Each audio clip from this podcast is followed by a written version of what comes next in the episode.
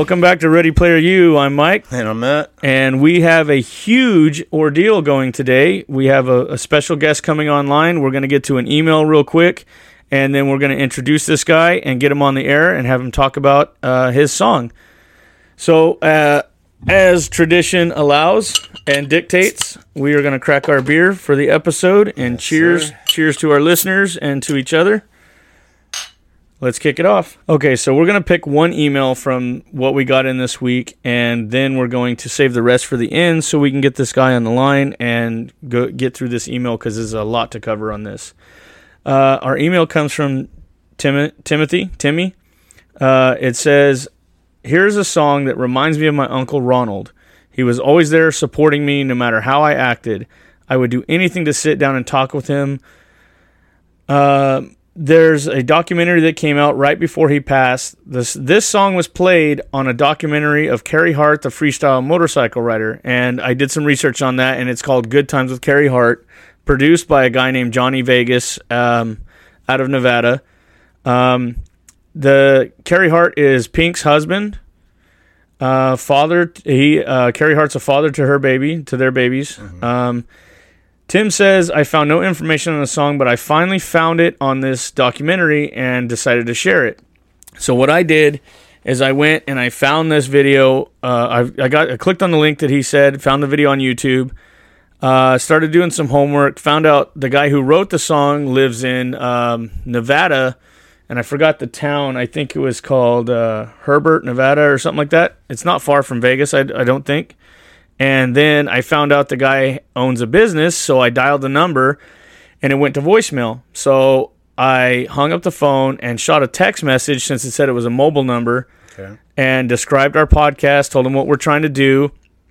About 20, 30 minutes goes by. I get a phone call and it's from a guy named uh, Shawn Ealy. And turns out he wrote that song.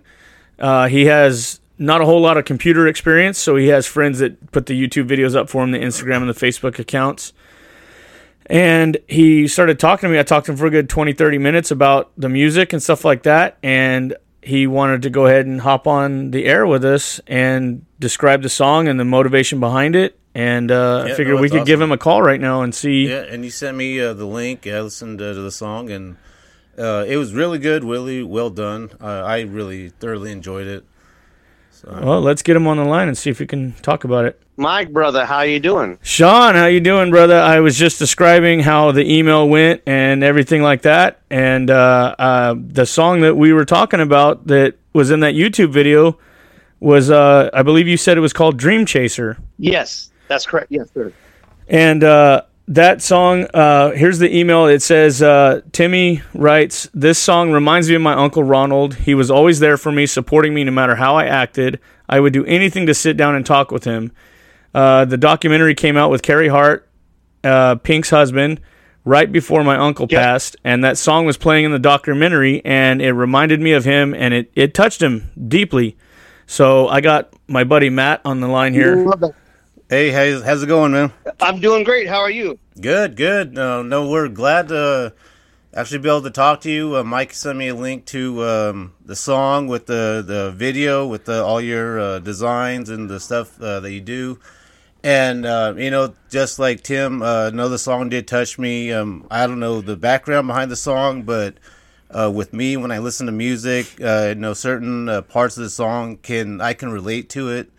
So you know, it, I I really enjoyed uh, the song. I can hear you. I, I'm, I'm hoping. So I'm on speaker in my living room, and I hope you can hear me clearly. Uh, we can hear you great. I, I just forgot to turn the Wi-Fi off on my phone, so it, it mumbled part of the audio there. I can clip that out and post. Okay. All right. Um.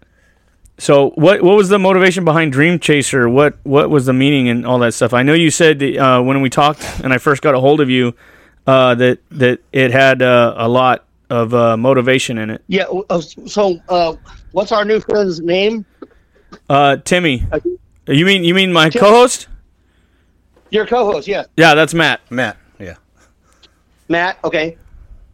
Uh, and then are, we- are we on the phone with? Who, I'm, I'm I'm trying to like figure this out. Like, I, I got you. I got you on uh, your Bluetoothing through the computer to our studio microphones. So it's just us and you right now. Oh, cool, cool, yeah. So um, I was going through a hard. What's interesting is of a summary related to the lyrics and to the rhythm and to that. I wrote that actually when I was going through a hard time, and uh, I was with a person. I'm not going to try to name names or put nobody down or nothing like that. But no, no. um, I I got to be to the point where, uh, okay, so yeah, you, I love it when I talk to you. You brought up so, so it, it's interesting because you bring up things from my past that I that I, I um, it's very interesting. And I was going through a hard time, and uh, a couple people I was I was thinking about at that time in my life. Never let anybody take away your dream, and that was the actual thing. The first thing I scratched down on a piece of paper was never let anybody do that. And so, um, at that point in time, uh, I had just gone through a divorce, and I mean, I'll tell you whatever you want to, you know, all that. But um, and, and and and then I and I thought after that, I thought, well, you know what? Never, never let nobody do that. Take some time and chase a dream or two. Never let anybody take that away from you. Do what you love, love what you do. Guess what? It'll make you feel brand new. So I scratched that down, and so I I always write poetry, and that's where it came from, stemming from uh, like a turning a negative energy into a positive. Uh oh, you cut out there. Turning a negative energy into a positive. Yes, sir. Oh yeah, that's exactly how I look at things too. That's that's a lot of motivation for me when I like.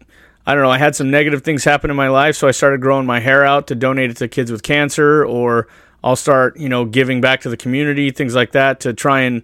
If I see the joy in other people's lives, if I see them happy, that makes me feel like I did something positive to offset the negative that happened to me. They don't need to know about it. They just need to know that somebody was there. Absolutely. And sometimes uh, that's the only thing that they need to see. Like uh, like one person can make a big difference. Exactly. Yeah. And so I've always written. I'm sorry. Oh no, I'm sorry. Um, you know, like have you guys have that? You know, for me, the way I kind of got the song is uh, there's a part of the song that's something about uh, uh, you seen someone like working with your hands or uh, something like that, and um, I mean, for me, that was uh, kind of like how um, like I used to look up to my dad before he passed. Um, you know, he was a you know hard worker. He never uh, denied us anything, even though we're, you know, he was living in South Dakota and I was in California. And, um, no, he did taught me how to use, to work with my hands. I know how to do log furniture. Um, and that's something I always looked up to. He's like, you know, just put, distilled in me, you know, like the hard work ethic. And, you know, he, he never really put us down. He's always just so supportive, um, you know, and just always wanted the best for uh, all of his kids. So I mean, that's what kind of how what I got from that song. Yeah, and so I've written a lot, and and I write a lot, like all the time. Um, hold on, let me get my my uh, my wife to get uh, my my. Uh, so I wrote. An, hold on, I'm writing this down right here while we're talking. No worries. You take Oh, your yeah. time, brother. You're the star. yeah, no, oh no, I'm not. Yeah, you are. You're well. I was getting all excited just to get set up today. Can you get for the leather book of poetry? It's in there. Um, so uh, at the same time that that time frame, and it's interesting that you bring that up because I always ha- I've always believed that if one person believes in you, you can it, it does it makes an impact, and sometimes you don't even know it. You have no idea. Um, Well, so just in- instead of just uh, like we were talking the other day about the positive Yeah. influences. yeah you you bring up a lot of positive uh beautiful beautiful memories like like um so I'm, I'm, instead of artwork i'm talk um sorry instead of music I'll, tell I'll tell you about artwork so i've always airbrushed and this young guy was in there and he was looking at me and he was like i want to i want to do that i want to paint on those pictures i said okay well you can do it. And he goes, I, I'm to practice. So I took my airbrush and I unscrewed it and I handed it to him. I go, here, rolled it up, right? Hand it to him. Here you go. Practice all you can. Do it. And he's, and then I'm talking 20 years later. I was at a show. I was doing a show. He, he came up to me and he goes, you know what? I'm an airbrush artist and you probably don't remember me, but the reason I am is because you handed me an airbrush one time. I go, oh my gosh, I do remember you. Holy That is cow! awesome. yeah, you you threw a positive rock into the water, and those waves came back. yeah. Oh, yeah. And it was like, it was uh, amazing. Uh, like the way he he talked to me. He goes, man, I'm telling you. And I and we we got to spend some time together. And of course, you know, we all we all crossed paths in life, and it was really amazing that he uh, came back and to tell me that. That was to me that was a beautiful thing. I love hearing stories like that. Yeah, yeah, yeah, definitely. Like you know, you do you know something uh, you know good for somebody, and then no years later they'll they'll remember you for like, oh, you did this for me. Even it's like could be the the smallest thing. Uh, Yeah. You know, that always makes a big impact on people's lives. Oh yeah, absolutely. Um, you, you walk away from the situation and going, all I did was ham and airbrush, and I talked to him for like, I don't know, just like maybe five minutes, and said, "You can do it." He was just a young kid, maybe I don't know, ten years old. He's like, and I thought, you know, do it, and then. You know, 15, 20 years later, he came up to me. Yeah, exactly. Well, you, if you could only be in his mindset at that time, he saw something you did and was like, "Wow, how does one person do that?" Decides to get the courage to talk to you.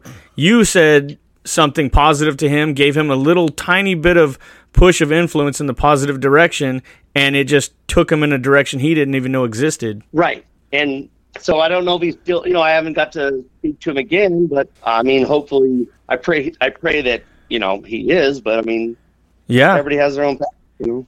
Oh, yeah, exactly. I've- I mean, I'm, I'm I'm thankful that I've I've never had a job and I've done artwork all my life. Artwork, music. Um, so, uh, so speaking about music, um, so what influenced you to do music and uh, your type of uh, art that you do? Okay, so I so I've drawn um, since I was a child, and I've I've actually written poetry since I was five years old, and I, I had this little book, and I've kept it my whole life, and I still have it today. I, it's it's in there. It's little, it's simple little, I don't know, naive, uh, childlike poetry, but Hey, um, sometimes but- simple but- does it. Yes, love in your heart isn't put there to stay. Love isn't love till you give it away. It's only two Ooh. lines, but That's good. That's Well, uh that was that's like almost a haiku. haiku. yeah, I remember that from like fifth grade. Haiku Yeah. poems. Yeah, That was that's Japanese, right? yeah. Wow. Holy cow! I just went back to the fourth grade and shit right now. Oh yeah, that, That's crazy. or junior high or something. Something. Yeah. I well, my memories are fuzzy. I did a lot of oh, herb. Yeah, yeah. But yeah, we uh, we uh, I had trouble. I got a hold of Johnny Vegas. Um, Yeah, uh, miraculously. Yeah, I, I sent him a very lengthy email describing that I'm not full of shit and that I actually talked to you and trying to uh, convince him to give me a digital copy of your your. You had actually a one hit wonder song that hit the radio stations in the '90s, and I believe you told me it was called Midnight Sky. yes, that's that's correct. Yeah, yeah. And I did everything I could possibly do to get a hold of this song. It has been very well kept, which is hard to do uh, from getting it online because just about everything is online these days. But these songs were recorded before you know YouTube and all the access was as easy to get a hold of as it is now. Um, but he emailed me back and said I'd have to get a hold of you. And so I was thinking if you're up for it, we could do a whole episode with you and your albums once. If I have to buy them off you, fine. That'd be great because then I can say I own a piece of history and, and music history. And then I can digitize them, put them on my phone or the computer, and then we can do a whole episode on your albums if you want, or talk about anything you want. Yeah, so um, I, I I did find a friend that could burn an album, and then I'll, I'll I'll mail it to you. I would love for you to like listen to the album, and I'll send you all the lyrics so that you can like, you know, um, we did rock and roll, but it wasn't like like heavy, heavy, so you can hear clearly exactly what we were um, talking about. No, that's But great because I listened to we well me and Matt we listened to everything from We're really eclectic when it comes yeah to music. that's We- a that's a twenty dollar word I like that um It's almost a fifty. ooh fifty dollars I could use fifty dollars uh, so we u- we listen to everything from uh, uh, mariachi music all the way to heavy metal all the way to uh, you Country, know country reggae. to reggae. yeah we listen to everything. There's not too much we don't listen to. And so we're I guess well rounded well Yeah, versed in yeah, in the ways of music that we appreciate. Uh, speaking of one hit wonders, um, we are doing this episode on uh, '90s one hit wonders. Uh, what's one of your favorite uh, one hit wonders from the '90s? Yeah. So, um, and it's interesting uh, after talking with you guys. Uh, Dream Chaser. Well, uh, let me fa- let me rewind. So, the one that actually got on the radio was uh, Midnight Sky. That is the one that you just brought up a moment ago, yes sir and it, it was only in a network of stations that were here in Nevada, Arizona, California, and it only was on there for like a month or a month and a half. You know. and that's more than And, most uh, people can say Oh yeah, definitely. Oh yeah, we were playing music at the Hard Rock every year. We Huntridge. Um, we played. Oh my gosh! I think you the, said uh, House of Blues Okay, so that not that. So now you got my. See, every time I talk to you, you got my mind re- all this stuff. Um, so yeah, okay. So I'll talk about House of Blues that night. So we were out there playing, and Hemlock. These guys are like big as can be. Um, I'm ADHD, so my mind races every direction. I'm sorry. I got I got a little bit of something. I don't know if it's OCD or if it's I don't know what it is, but I got the memory of a chicken and I and I do three projects at once. So I'm right there with you. Yeah, I'm definitely the same Yeah. way. Try and multitask like five different things at one time, but still focusing on all of them, give them the same, so that not one is getting less uh, Yeah. attention, and then that's when everything's just jumbled and. Uh, Oh yeah, that's the beauty of having our own shows. We can we can go well. uh, One of our mottos is we go off the cuff. You know, we don't prepare. We just kind of get at it and have a good time. Yeah, I love it. That's a beautiful thing. I um, yeah. So uh, we we were talking about House of Blues. So that Yes, sir. night, everybody played, everybody did their show, and I was backstage. Uh, and at that time, uh, Johnny Popper um, was back there.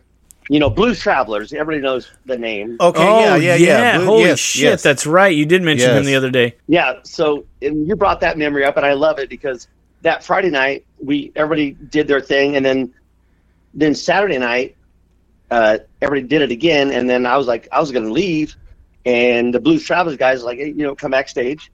I'm like okay, come back. Like I went back there, and we got to talking and just hanging out. And Johnny Popper is probably one of the most phenomenal harmonica players in the world. You know. Yeah, he's legendarily Yes, known yeah, for it. Yeah, you could tell from the songs. It's So- it's great. Yeah, yeah, absolutely, hundred percent. And uh, so, so we're talking, and then I go, man, I- I'm, I'm gonna try that. And I did a couple little riffs on it, you know, like playing around. So now, now I do play harmonica in different bands um, now. Uh, but so that night, before the end of the night, he goes, hey, before you leave, hold on. And he used to wear these. He used to wear these like fishing gear with harmonicas in it. Yes. Yeah, yeah. I remember seeing those in uh, some of the videos.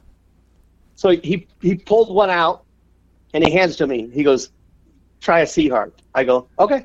So I, he gave it to me, and I went home with it. He airbrushed you. So he gave you an airbrush gun. There you go. yeah, that's another part. Holy shit, he did it. He did it to you too. Yeah, that's great. That that wave came back to you from the friggin' blues traveler. Holy shit. That's awesome. I just-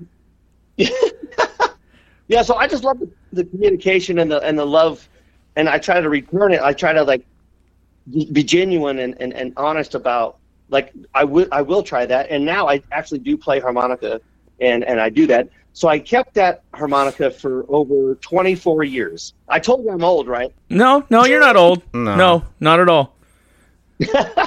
So, um, so get this. So my little nephew, um, now you got me rambling. I'm, I'm going to tell you this. So my little nephew, so my little nephew uh, turned 12, right? And Uh-huh. we're at a birthday party, and so the week before he was up at my ranch. And I was playing harmonica, and he was just like to- totally enter- entertained with it. He's like, "Oh my gosh!"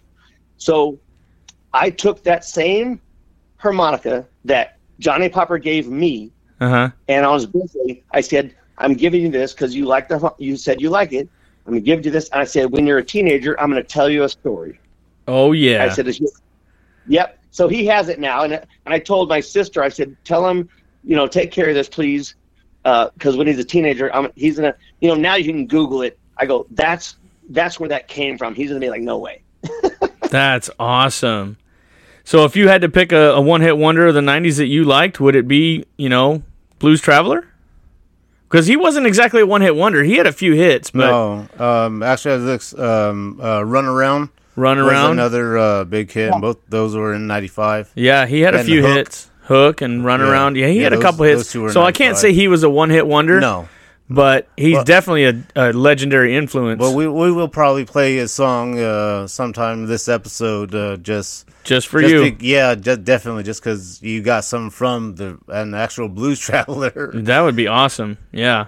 Uh, we, we hung out, and they're they're all like super cool guys. I mean, it was it was a it was a great time. Seriously, it was a wonderful. Yeah, yeah. Yep, Man, very.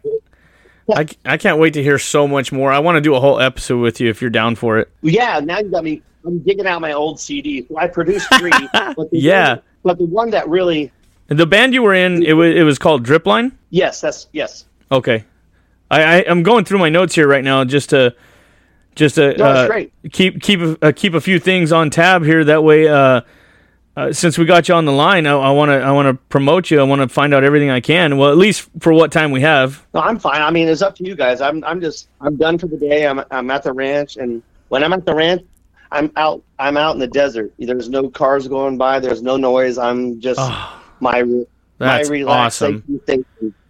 My relaxation station.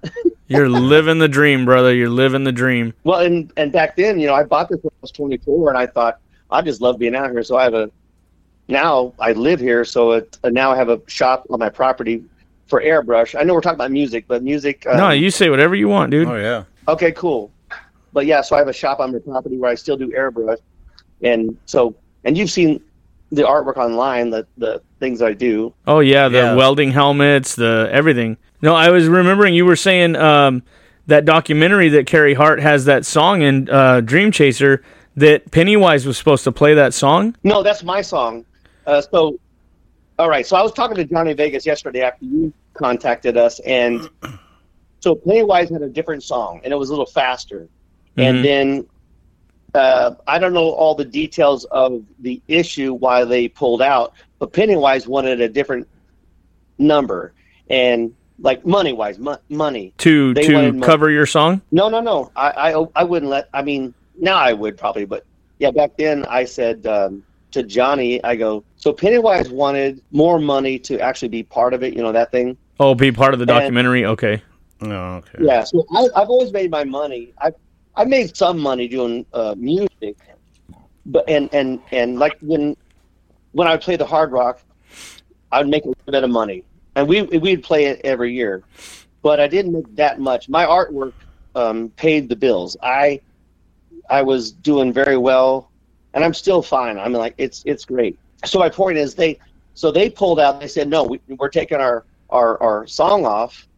So they have no idea what this song is. They have no clue what this song is. And then Johnny Vegas, I went to school with Johnny Vegas, and he called me. He says, "Hey, we need an opener," and he and he goes, "I know the song you wrote, uh, Dream Chaser." yeah. Um, he goes, "That will be like when the movie starts." And I go, "What do you want?" I go, "Johnny, just do it. Just take it." So I, get, I handed it over. I didn't get a dime for it. I never have. Wow. Yeah, I had I had messaged uh, I had uh, messaged Timmy back about the email and the song and all that, and he said, "Yeah, I have a copy of that documentary." I said, "Are you kidding me?" Said, "That'd be great. Could I get a copy of it? I'd love to use, uh, you know, the the Midnight Sky song on on the episode that we're doing right now."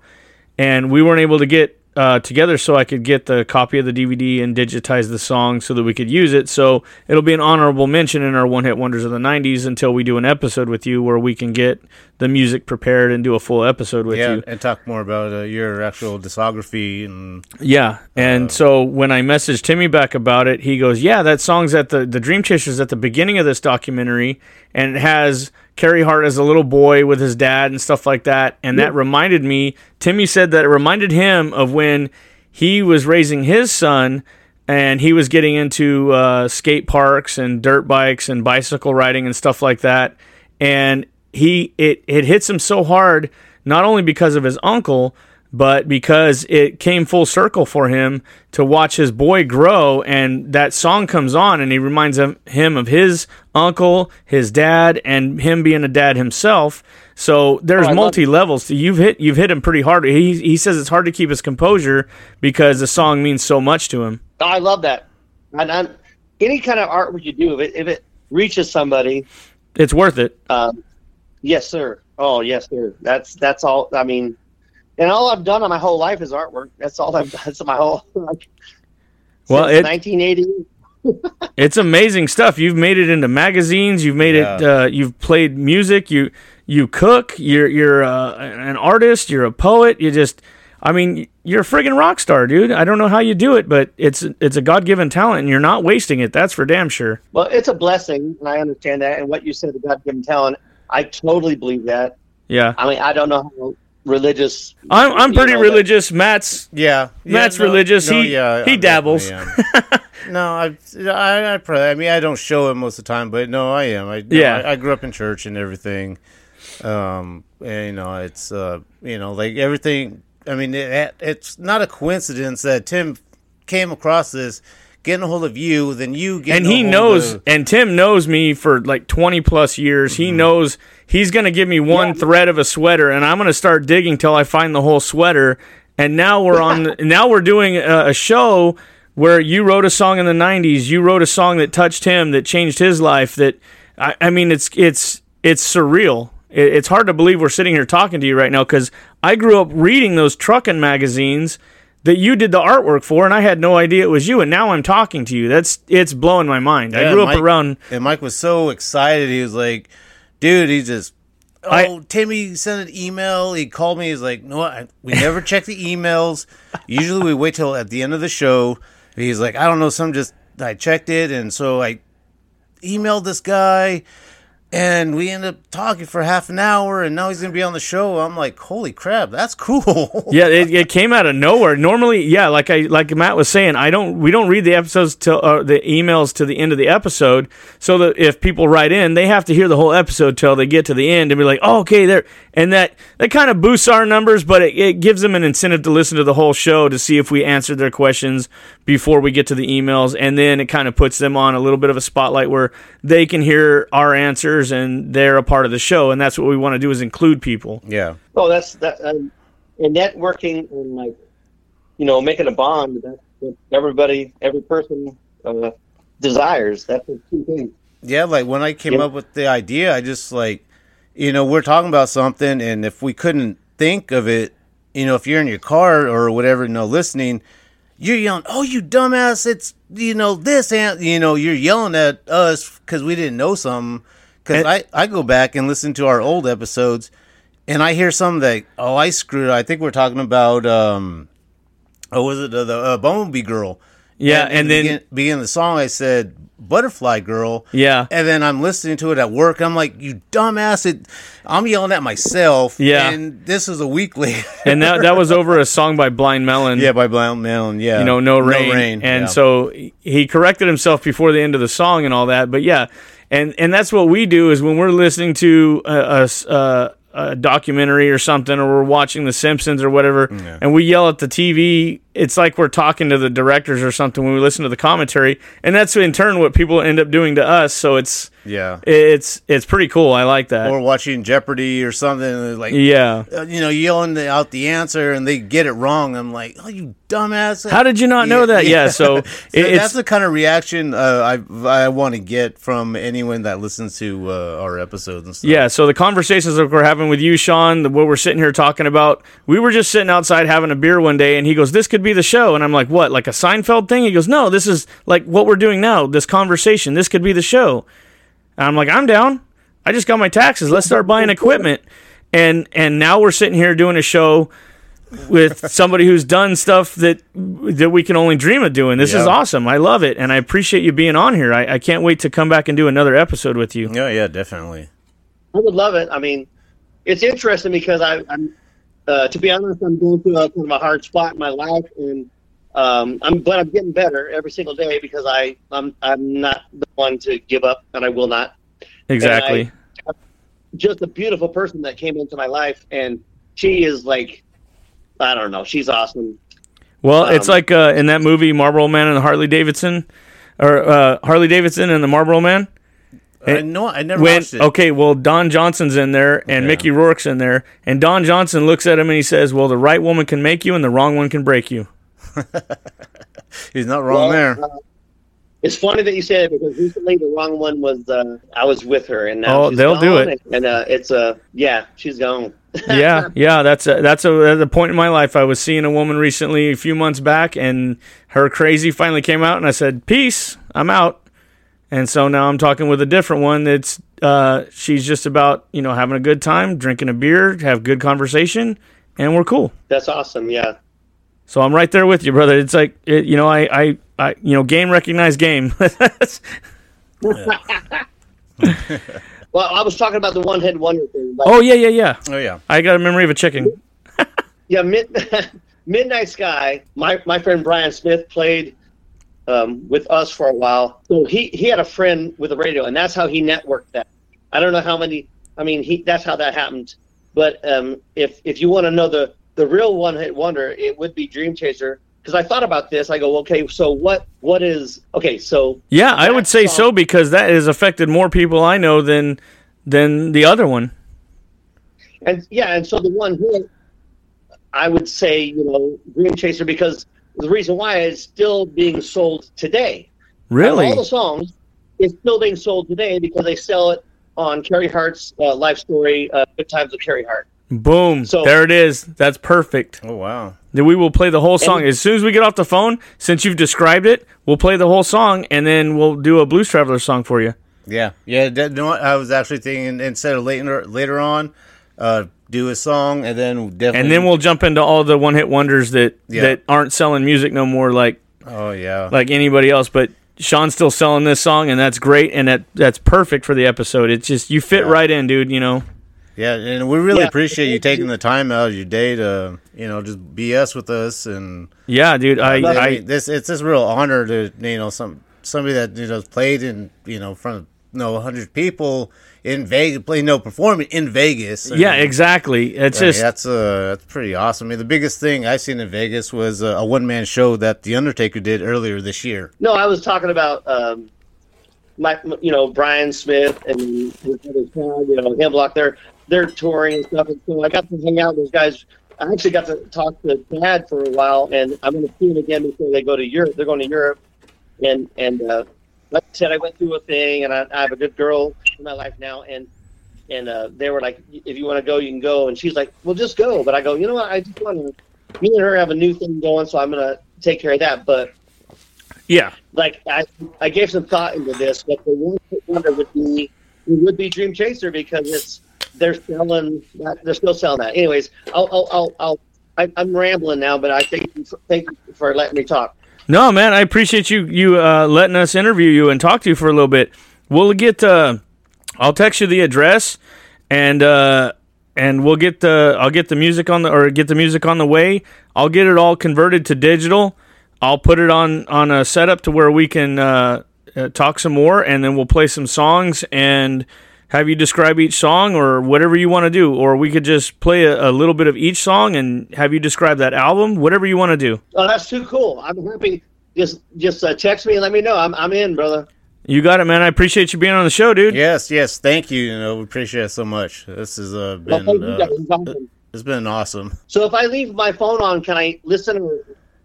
Yeah, well, once I record and put it online, it'll probably be closer to maybe 10 o'clock at night once I finish editing and we go through all our songs and stuff because I have to separate the audio to put it on YouTube for you. But I will also give you a link to the whole episode. Awesome. Thank you so much. Thank you. Thank you, brother. I All right, appreciate thank it. You. Have a great evening. All right, you, too. Bye. Bye. Dude, how fucking cool was that? That is so freaking awesome.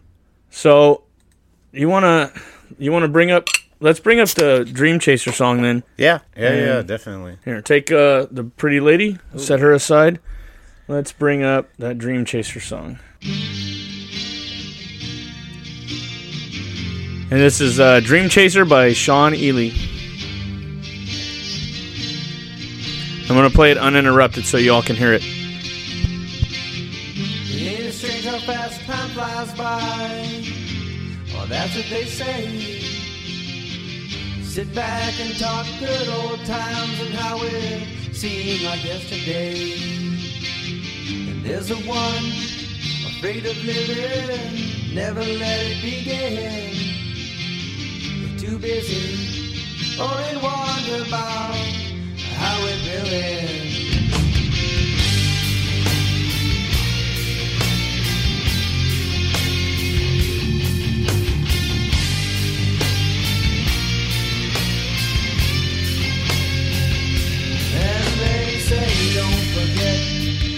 Smell roses or do what you do. Or at least take a minute to figure out just what that means to you. There are things in life we will learn through the things we choose. No matter what life shows you, how's living is up to you. Take some time and chase a dream or two. Don't let anyone take that away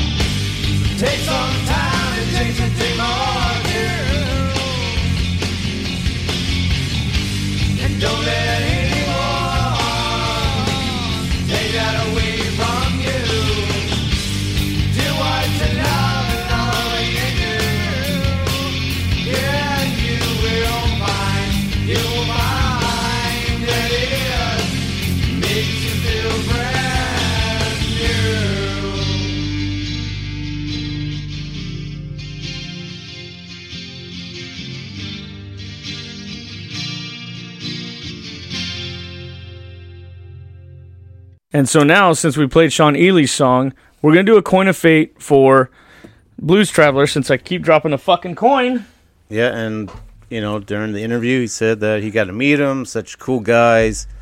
Um, He got a harmonica from him yeah, and I mean, they are '90s. They're not one-hit wonders, but in honor in of Shawn honor Ealy. them, definitely. Um, so So we'll do. Let's pull it up on the on YouTube here. We got Hook and, And- Runaround. so Hook will be heads, Okay. and then Run Around be tails. So we'll let the floor catch the coin. yep. So it's unbiased. Well, we'll go. Coin of fate. Here we go.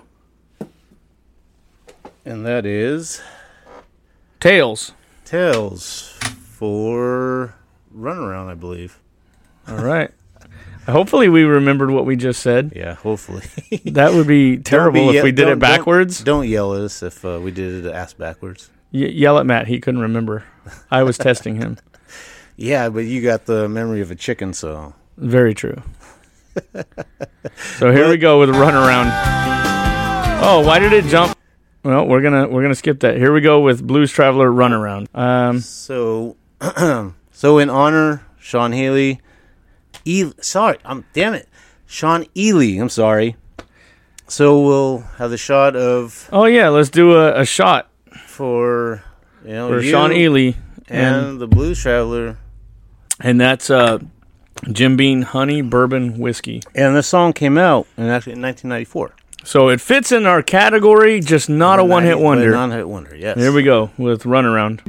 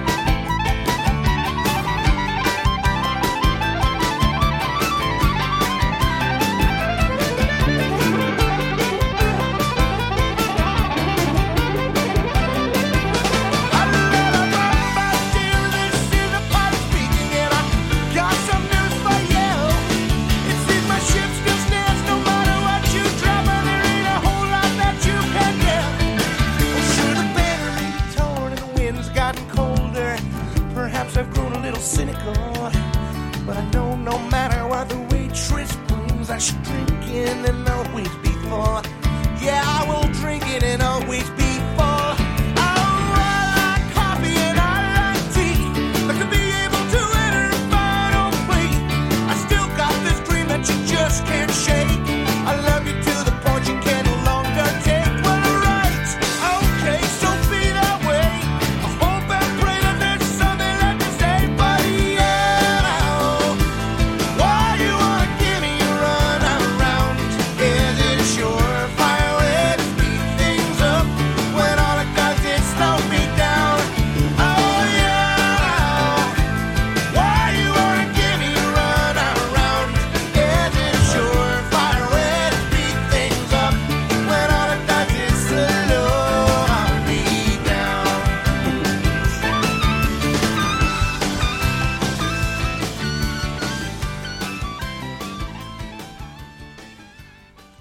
All right, so now we can get back into our one hit wonders of the 90s, Part two. part two.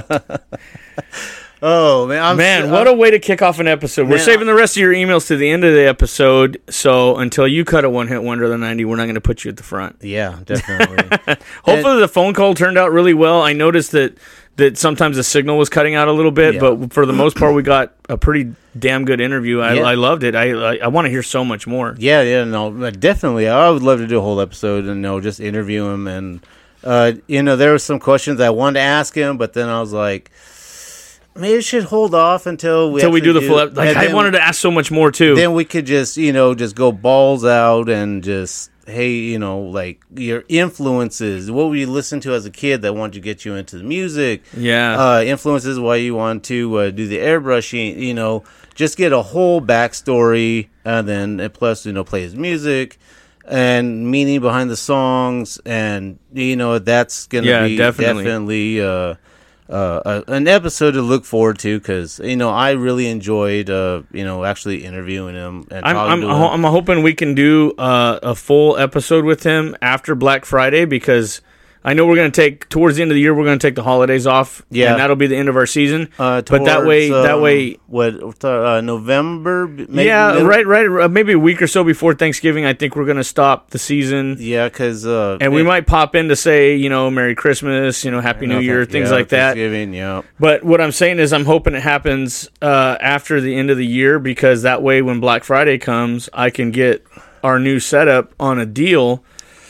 That way, we can afford to invest more into the show and have a proper setup when we do that full episode. So we, he he sounds better. The credit to him goes fully on good quality audio, and you know, Yeah, I mean it's we, we it makes production easier to do the show when when we have Yeah. good equipment and I stuff mean, like that. I mean, so doing that, you know, f- over phone call, it it definitely sound better than episode one. Yeah, that's when I when I got that that email from Timmy and I started researching it and found this guy and he actually called back and we're getting set up. I started realizing that I have no way of getting him on the air by just holding the speaker. Like, how am I going to hold it for? What if we talk for an hour Yeah. and I got to hold the phone next to the microphone?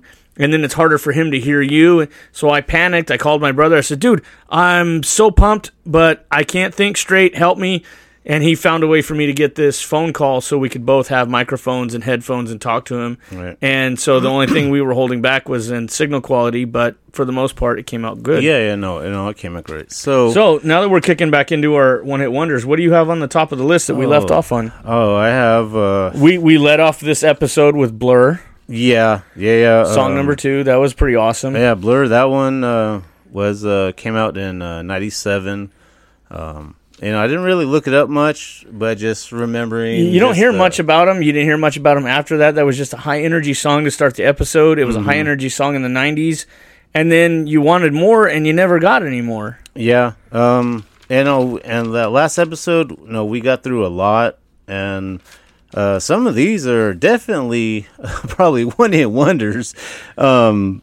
So I'm thinking of uh, oh, it's some tag team. Oh yeah, So, you know, this one I did look up. Um, and the song came out in 1993. Okay. Um, they hit the Billboard Hot, Hot 100 in 1993 at number Hmm. two. That's pretty high on the list for a one hit wonder. Yeah, I mean for '93. Yeah. I mean, yeah, and um, uh, the first time I heard the song was in Mighty Ducks 2. Oh my goodness. That, That's that was right. probably the first time I heard the song, and then uh, Addams Family Values. Uh, they they actually did the Addams Family song. It's like Whoops, uh, is Addams Family. That is Oh, one of the ending ending song that they actually did that. That's right. So I mean, and uh, what was it? They did some uh, commercial too. Uh, uh, was it a Chocolate? Cho- it was like they're doing Something, yeah, some, was it- uh, I forgot Hershey commercial or Was I- it uh, ice Nesquik or something? some or shit, some yeah. chocolate commercial. And yeah. then the pa- the kids are looking at the parents, and the parents are all dancing and shit. That probably like as old as us. wow. Oh my God. Old as us now. Oh yeah, and then Oh these guys God. look old as fuck. So um, here's tag team with Whoop. There it is, 1993. When you're launching a new product with a tight deadline, Two weeks? Grammarly's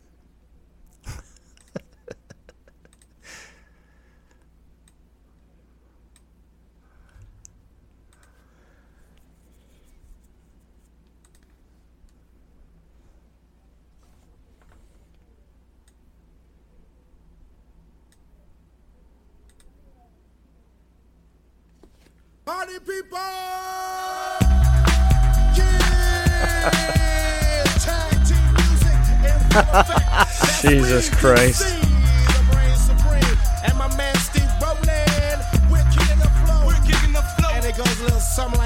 Tag team back again. Check it directed. Let's Back begin. again? From Party, where? Party people, let me hear some noise. DC's in the house. Jumping up rejoices. There's a party over here. Where'd they come from and where'd they go? Exactly. We're back again. What? Where- Where were you before this? See, and this is where um, in, in D2 Mighty Ducks, uh, this is when they got their uh, their white jerseys in their final match of uh, the Olympic Games, Oh yeah. and uh, everybody's all dancing around, and this is this is the my most iconic scene, especially with this song. And uh, it's probably one of my favorite scenes. I mean, this, that, but you know, I was a kid when it first came out, and you know, I, I know I like the uh, Mighty Ducks. You know, they're really they're good movies. Yeah, dude, I like the Mighty Ducks movies so much. I bought all of them on Vudu, and Uh. I'll watch them every now and then. I showed them to my kid, and he was like, I showed him the first one, and he was like, "Wow, that was good." I said, "They made more." He goes, "They made another one." Said, yeah, you want to watch the second one? Yeah. How many did they make? Like Three.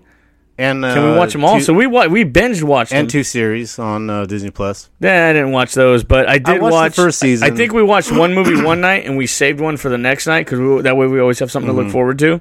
So we love sequels and stuff like that. Mm-hmm. Yeah, out of all three, um, I definitely say second one is probably my favorite. Um, that's the one I've probably seen the most. I tend to like the first ones because that's the origin story. Right. But It doesn't have all the characters. the history of the to- movies that I like has always been part two. Part twos are always my favorites for whatever reason. Terminator, um, Mighty Ducks. Like Mighty Ducks, I gotta say, yeah, that is pretty good. Mm-hmm. Um, what was the other one? Uh, Back to the Future Part Two is my favorite. Uh, you know what? I always like three better. Really, the Western one? Yeah. I liked Part Two because it had that futuristic shit, the hoverboards and But blah blah blah. For me, it's like I have the same opinion as my mom. Two is just too fucking confusing. Cause you're Really? going, you're going back to nineteen uh what fifty three, Yeah, but then you're going to It the future. and then because you have the alternate timelines and yeah, things like so, that. I mean, that's like, I mean, if you never watched the movies, you, you can know like what Well, the fuck is going That's on. That's just like in South Park when they had the Goobacks and they said, "Oh, Oh, yeah. these are traveling through based on Terminator rules, not like Back to the Future rules, which would just be silly or whatever." And I'm like, "Oh my god, they're making fun of all the different theories of how to time travel. That's great." And then the Avengers touched on it. Oh, They're like, "What do you mean, like Back to the Future? No, Uh, time it, it would. It, it- this new timeline wouldn't exist." a hot uh, time machine. Yeah, you know, yeah, and then Bill and Ted's Excellent Adventure and stuff like that. And he Uh-huh. said, and then and Ant Man is sitting there and he's like, so. So Terminator and Back to the Future are total bullshit. bullshit? Yeah. yeah. Oh, dude, that was the greatest. I loved it. That was such a good tag to put in there. Yeah. What do we got coming up next here? okay. Um. You know what? Since it's uh, there's a little rap, so or hip hop. we could keep with the same genre. Yeah, yeah, so I mean, I have a lot of, you know, this kind of random shit here. Um, Mark Morrison. Mark Morrison. I wonder. Oh my goodness. Yes. Oh my goodness. Okay, so Return of the Mack. Yeah, and this was in 1996. Okay. So what's uh any history on this? Fucking, I have no idea. That I think this was like the only big song he ever had. Um, I think they tried to use it in some Nike commercials or some shit not too long ago. Uh, I've. I mean, hell, one hit wonders seem to come back for commercials. Like I think there was a Starbucks one that had Ronnie James Dio in it or something like that. Or he was never a one hit wonder though. no, no, he wasn't a one hit wonder. But they they they pull these songs back from the beginning sometimes, Right. And uh, you hear it and they rewrite it for like you know an enterprise commercial jingle or a jingle some- or yeah a jingle. There you go. That's the word I was looking for. I couldn't. My vocabulary escaped me. Yeah, 'cause, I mean, before they would actually have people writing the jingles, but now the, all they're doing is like, oh, They're rewriting it. They're here's- sampling here's a it. song that we haven't heard in you know thirty years, or they're Let's using the use the, the the the beat from it or something like "Fly Like an Eagle" from you know Yeah. that one. Uh, That was was R. Kelly. That was a uh, Space Jam. No, not that one. Um, that's I believe I can fly, but I'm saying that like "Fly Like an Eagle," you know, "Fly Like an Eagle." They Yeah. use that for the post office and shit. I think that was uh, R. Kelly still. No, that definitely was not R. Kelly. Fly like an eagle. Yeah, that was not R. Kelly. Not the one I'm talking about. I know the song that you're talking about. I don't think you do. Yes. But here's Mark Morrison with "Return of the Mack."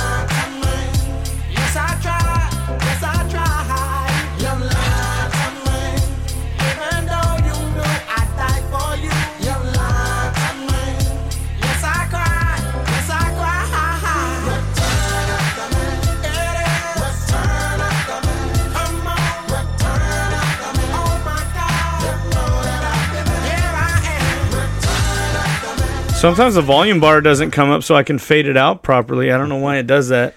Yeah.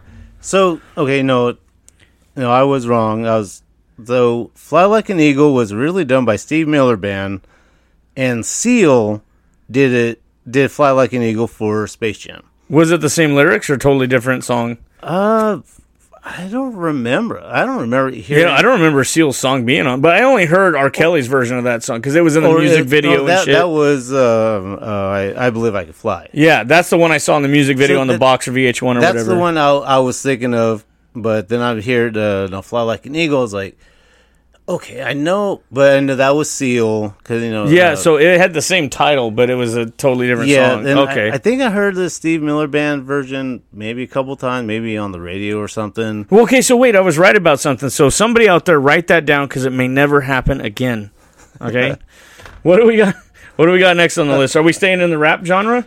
Um, let's see if I have something. Um, okay. What? What? What did oh you read? My God. Did you see a funny picture in your picture book? Oh, my God. Um, fuck. I I don't want to see you fuck. damn it. Um, so. Oh my God. Good God, man. Get to if, it. If you guys, most of you that listen, probably too young to remember Freak Nasty. Freak nasty. That's the name of the artist. And he will know. Oh my goodness. Here we go. Yeah. So if you've ever watched a Tootsie Roll commercial, they're probably they, they think they did that in a Tootsie Roll commercial. Yeah. It's something. I don't know. Yeah. One of those jingles that we were Yeah. just discussing. So this was uh, 1996 with The Dip. Wait, is that the original or is that the remake? I don't fucking care. I don't- We're not gonna listen to the much of that shit, anyways. Oh, here we go. I don't know what was the original. I don't know. this ain't a cover episode, so fuck it. I don't know. Hey, I'll, eh, we definitely have to do uh, part two on that one. That would be kind of cool to do co- because there's a lot to cover on that. and there's a lot. I'm kicking my ass. Uh, Dude, we could that could be the tagline for the episode. There's a lot to cover here. That would be a good one. oh yeah. I hope I remember that shit. You should write that down. Who you Van Wilder now? Write that down. Yeah. That was a good movie. I like that so much I, had to go I buy love it. That movie. Yeah. So here we go with The Dip. This goes out to all the women in the world, especially her. You know it don't even matter your age, don't even matter your color. Your fellas, I ain't forget about y'all. This is for everybody that like They play this at weddings and shit all the time. saying and do it and take a chance. I put my hand up on your hip. When I dip, you dip, we dip. You Yeah, I was saying they play this at weddings all the time. Yeah. Family functions, shit like that, after parties. Yep. Might have been plenty of those. When you're getting just sauced up enough to want to dance, your hips don't hurt because the alcohol healed them. or you're just old. Yeah. Fuck, I make mistakes sleeping. I don't, roll those hips. it don't take much to hurt me.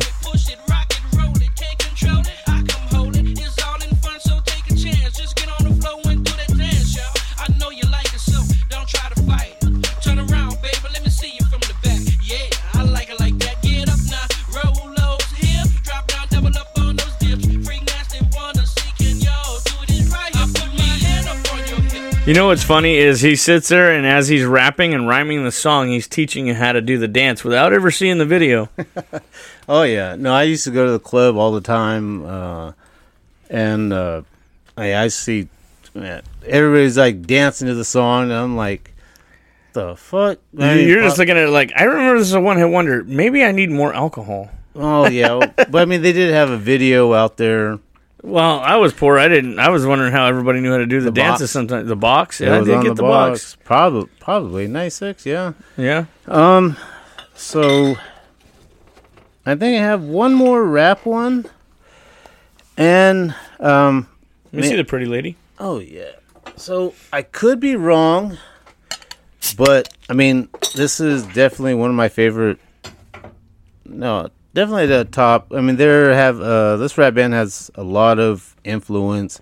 Uh, they're from the Bay, so I mean they they rap with E40, um, eh, you know, um, Mac 10, you know, all these uh, OGs. Um, so I really don't have much on it, but this was 1995. Uh, Luniz got five on it. Fucking love this song, dude. They did remixes of this song. It's been redone a bunch of times.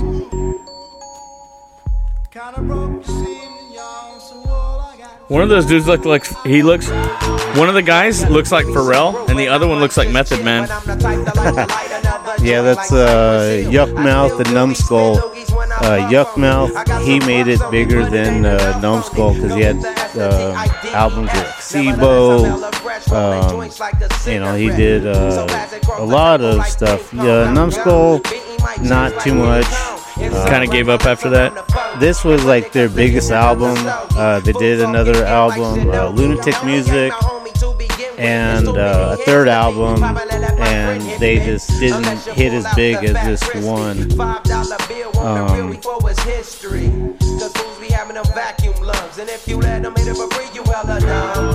Um, I come to school with a Taylor on my earlobe, avoiding all the flick teasers, skeezers, and weirdos. Got me throwing off the land like where the bomb at. Give me two bucks, you take a puff and pass my bomb back. That's where we all learned the rule of puff, puff, pass, motherfucker. yeah, So Luniz had a lot of influence, a lot of shit going on. yeah. Um, What's up? so I'm looking at that top one, and I oh my god, I, I don't used know. to sing this song. would would you consider him a one hit wonder? I mean, I think this was like his biggest hit, and after this, he didn't. Who Biz Markie? Yeah, I don't know. uh, and I'm looking up, and that's like I don't know any of these other songs. So I mean, We could. But, I mean, he's had. there's this one. There's Little Troy Want to Be a Baller. no, there, has I mean, been some other ones uh, by uh, uh, Little Troy, but I mean, no. True. Let's uh, let's end the rap section with uh, Biz Markie, uh, "Just a Friend," what year did this one come out? and this one came out. Oh nope, actually, we can't use that. Can't use it. Nope, because that was uh, the wa- end of the '80s. Oh my goodness. Oh, so almost. Biz Markie, you're on for another episode. Oh yeah. Hey, no. What about Is Shaggy? It wasn't me. Uh, no, cause No, he did- had a bunch of hits Yeah. too. um. Naughty by Nature, no, Montell um, Jordan. This is how we do it. That was definitely a one-hit wonder.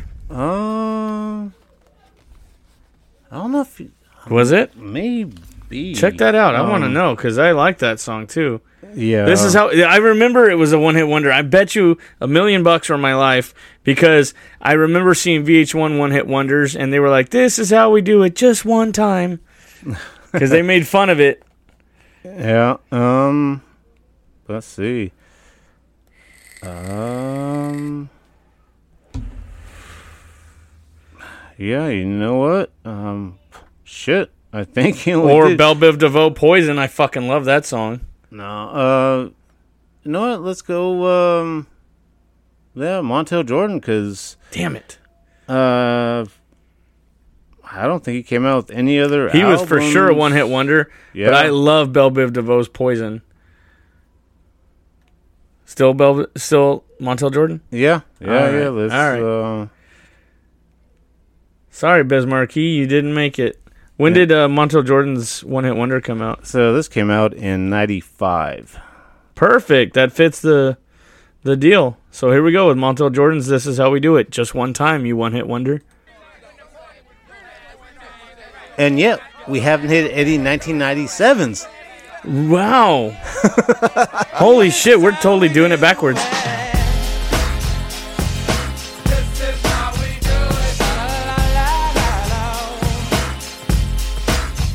Yeah, when I was going to the clubbing, all that, when I was younger, of course, they always had to play this song. Of course. And I was probably out on the dance floor, drunk off my ass, dancing with some chick. I don't even remember who. It's perfect because he says it's Friday night and today's Friday, so. Hmm. The party's here on the west side. So I reach for my 40 and I turn it up. Designated driver, take the keys to my truck. Hit the shore cause I'm faded. He was promoting safe drinking and designated driving. It feels so good. I never thought that. What a role model for hoe and slay, slaying hoes, you know? Oh, shit, huh? Guys and canal, all the gangbangers forgot about the drive-by. You gotta get your groove on before you go get paid. So tip up your cup and throw your hands up and let me hit a party. Say, I'm kind of buzzed and it's all because this is how we do it. South Central does it like nobody does. Okay, so there he is. He's got his one hit wonder, another uh, minute and a half of fame. So, so there's a song that I had listened to, and I saw it on MTV one time. Didn't catch the name of the beginning or the ending. You know how MTV put the title of the artist in the Yeah. song, and it come up. And then I missed the ending of it, or I saw the ending of it and had to find out more about this band and I was so hoping there was going to be more because they had a really hot chick in the video. They had a really cool convertible, and the song kicked off like it was on an old radio station, and then it it clicked in to the studio sound, and I absolutely loved the song and the band, and they never came up with anything else. But I don't know what year it came out. So this one came out in 1997. So Okay. we were. This was high school years. Was it? 97. Yes, it was because I remember watching it on summer vacation. So we were like juniors going into, or sophomore. We were sophomores going, Going into into junior, year, somewhere yeah. around there. Yeah, that sounds about right. Yeah. Yeah. So uh, here we go. Since we haven't revealed the name of the song yet, this is Fastball the Way. This is the old radio sound I was talking about. I remember the song like it was yesterday.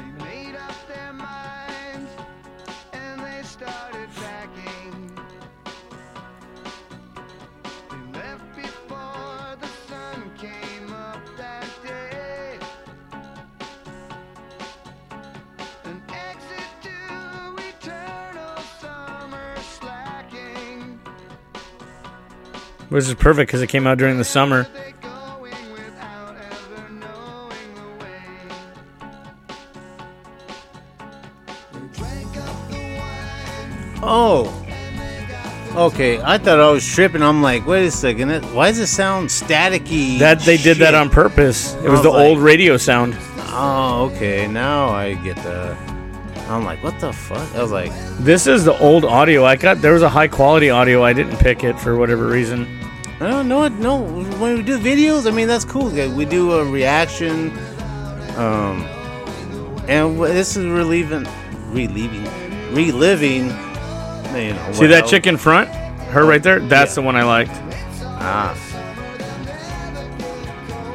She had the longer hair. She had the cooler dress. She was just way hotter. She almost reminded me of Gina Gershon. Oh wow, that's some name I haven't heard in a long time. I mean, they were both friggin' hot, but Yeah. okay. Uh. What's the next one of that? Because I seen two on the list here, but I definitely wanted Fastball Away, Yeah. Um. which I got a shit audio copy of it, but so you want to go with that other one I showed you, or do you I forgot what it was one? already. Memory of a chicken. Okay, so um, you know what? What about? Did we do lit last time? I don't know. We could do it again. You you were crossing them off. I know, and I, I might not have, but you know what? No, we did not. What? You know what? Not lit. Oh, okay. No, I have one for after this. Okay, so you want to do lit? Yeah, Okay. I could have sworn that we did talk about it. Or Uh, we, maybe it was an honorable mention. before, uh, I think before we recorded, we did it as a A test run. yeah test. Maybe We might have when we did sound check. Yeah. Could have been, but I don't remember. Lit's my own worst enemy. What year did this come out? Uh, that was ninety nine. Oh, right on the cuff. And we always go off the cuff. Yeah, you saw what I did there.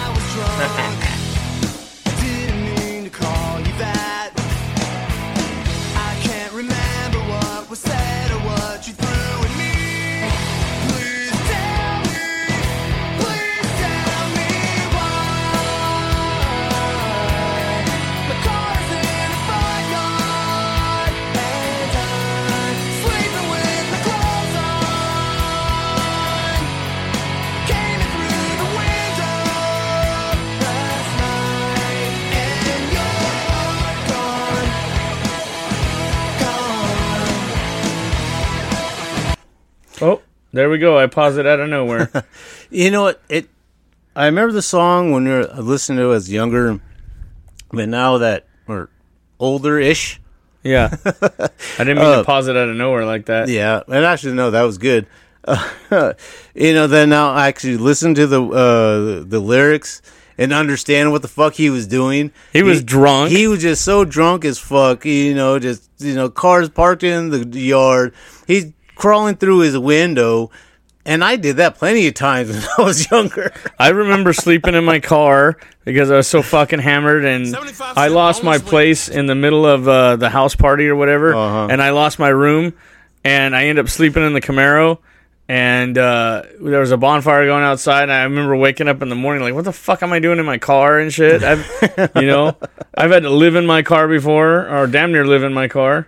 Yeah, yeah. So I mean that uh, that song it actually uh, makes more sense now. See, now this one that you have queued up here, I don't remember this song, but when it plays, I probably will. Yeah, you know what? I hear it at work like almost every day, and I'm pretty sure I've heard it. I just can't remember based on the title. It's not. It's not one that I'm tired of. I mean, I mean, it just. I mean, even you heard it a lot. yeah. I mean, I'll hear it like two, three times a day because I'll hear it on the, uh, you know, what are the music at work, and then you know, you know, doing, you know, listening to one hit wonders of the '90s or whatever, or just my random Pandora. Uh, this song always comes on, and it's not one that I'll actually change. I mean, this one I actually enjoy. So I want to do a, a, a executive decision after this one. That Uh, one that- right there. Oh So introduce this one right here. shit! This Uh, one came out the Dishwalla counting Yeah. blue cars. Yes, uh, yeah. Uh, Counting Blue Cars. This was uh, 1996. So now the one that you're looking at, we're gonna have to go back to the coin. Oh, oh, please, Lord in heaven, I want to play this song because so- it, Matt hates it. Oh yes. So here we go with Dishwalla counting blue cars. oh my god, yes, I remember this song now. Instantly. Instantly remember this song. Yeah. Holy shit, I love this song. I could listen to it a hundred times in a row. And I have this song downloaded too. I just never pay attention to who it is. As it comes on, I'm like, yes!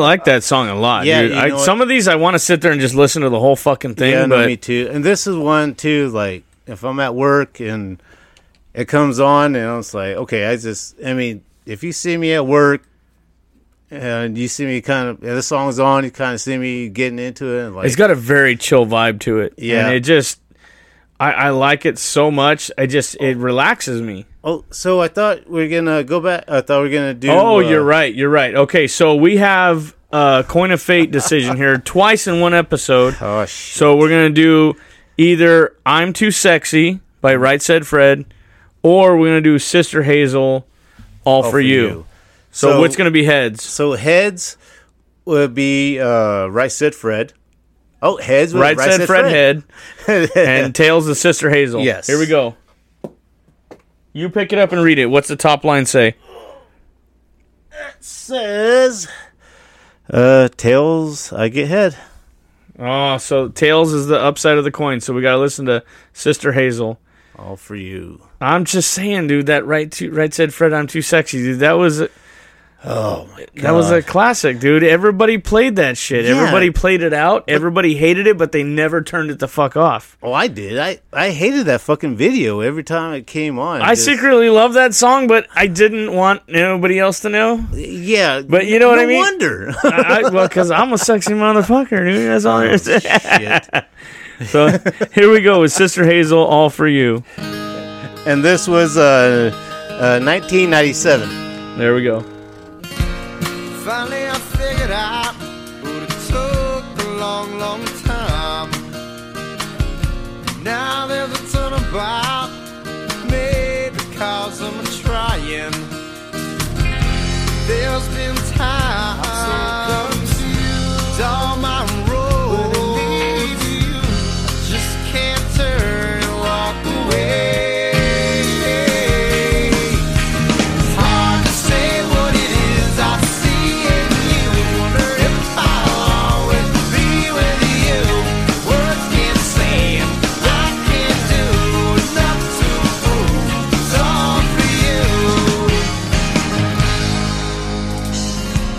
Well, I thought I'd seen it all, cause it's been a long, long time.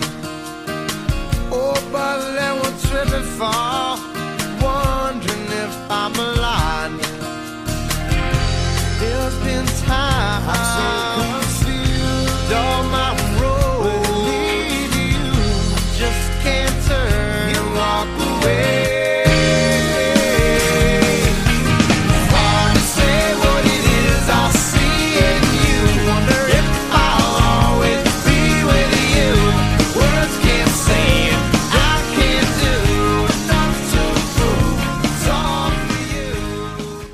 Dude, some of these songs, dude. I know, that- I understand why them old cats in the movies would sit back in their rocking chair, drinking their beer and playing the old songs because it took them back to a different time, and that's uh-huh. exactly what these See, are doing. And this, like, I, I've known about this song, but I never knew who it was. no, I remember watching the video. I would hear it on like the radio or something, yeah, and it's one of those that's like, oh, like who the fuck is that? But then, like the you know, you have that tune in your head, yeah. but and you remember the lyrics, but you you, you can't like how the fuck do you Google this? You're gonna know so some random words in a song that you don't know the name of it and shit. Dude, I called a I called a radio station one time for for a Mos Def song, and it was off the album Water for Chocolate, and it was uh, Miss Fat Booty or something like that.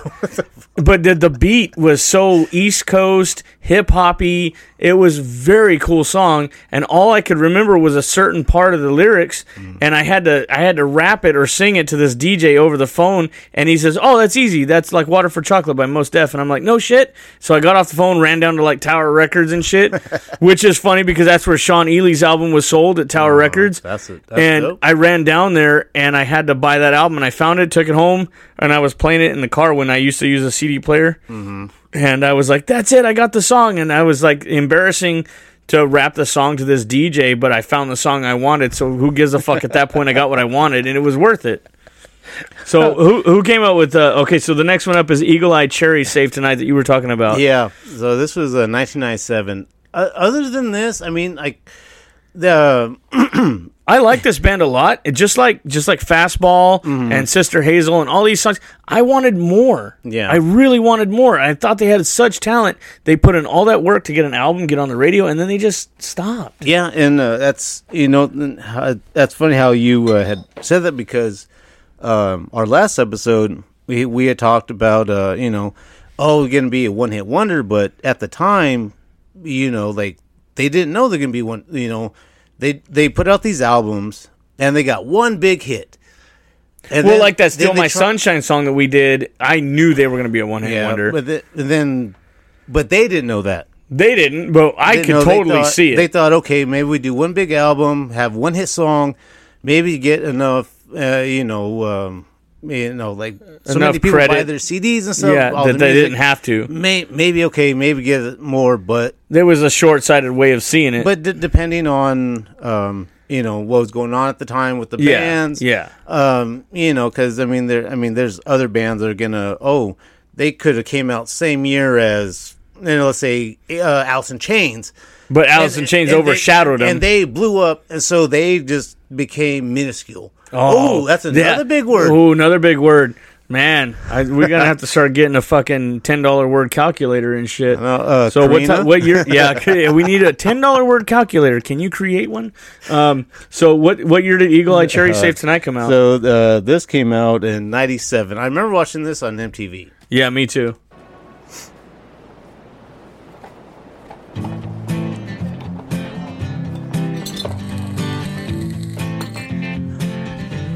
Has a catchy riff in the beginning. It does, dude. I recognize it instantly when I hear it. Go and close the curtains. Cause all we need is candlelight. Oh, girl. And me and a bottle of wine to hold you tonight. Netflix and chill. now we know I'm going away and how I this is also the first time I remember seeing the lead singer as every character in the video. I was just about to say that. See, that's why we see eye to eye and shit. Game recognized game. Fight the break of dawn come tomorrow. Tomorrow I'll be gone sing tonight. Bro's holding a butcher knife. Kill the dude. Of dawn come He's getting robbed.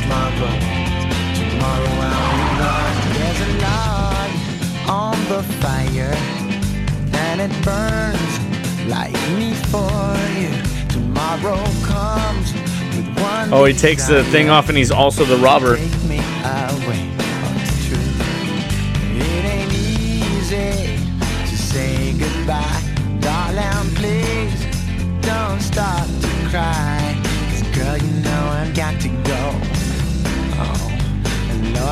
It wasn't so. sing tonight and fight the break of dawn. I like to always get the the hook line in there, the title of the song if they have it, you know, Yeah. to fade out on, because it seems fitting to me. Yeah, and no, a lot of times like songs, um, uh, they'll uh, um, I found it. they'll have the name of the song, but sometimes they won't. They won't the, say it. The name of the song. The name of the song is the theme of the song, and they don't say it. Yeah. they say it once in the song. un- unless uh, you know it's like in a movie or some shit. Then Yeah. they, they'll. Oh, you know he's he's home alone or what? No, some you know. Yeah, they they just found a way to work it in just so they could write the song. but I don't know. Yeah, that's I don't know. That's part of the positive and downside of uh, one hit wonders is they're never around to get embarrassed about it later. I guess. I mean, they feel the heat for a while, but they sold some records and then you know they're basically out. Yeah. Now this next one, um, this is another band. I didn't know who the fuck they were. Now, I didn't. I've never really known who they were, but I've always heard the song. Yeah. I think I've even downloaded it, and I glance at the phone. Oh, who is that? Oh, yeah, that's who that is. And then I always forget, like a one-hit wonder is supposed And- to be and done. This is another song I've actually here at work, and I was like, you know, I got an Android, so and know, Me like- too. And you know, we're, we're like, I was talking to my buddy, and it's like, hey, you know, because we hear um, uh, uh, a Linkin Park song, um, uh, uh, Sha- uh, Shadow of the Day. oh, I like that one. That's a good one. And I was like, wait a second, hey, is that uh is that Linkin Park? And he's all, uh, I don't know. Hey Siri. And, Oh, and then he'll voice. and looking like I do that oh, with shit. Google sometimes, You and then know, I'll screenshot right. The album the name and stuff so I can download it later. I do that too. Yeah, so I mean, this is uh, uh, Del Amitri with "Roll to Me" in 1995. Now, if that doesn't sound familiar, once you hear the music, then you'll definitely know the song.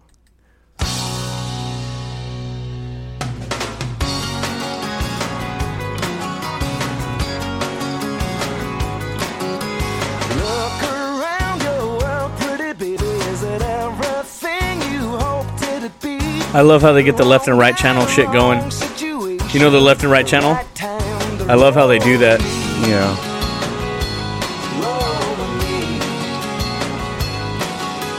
Look into your heart, pretty baby. Is it aching with some nameless need? Is there something wrong and you can't put your finger on it?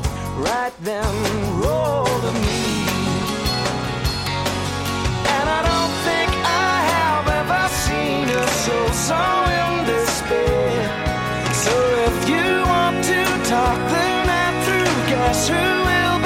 been harmonics, too.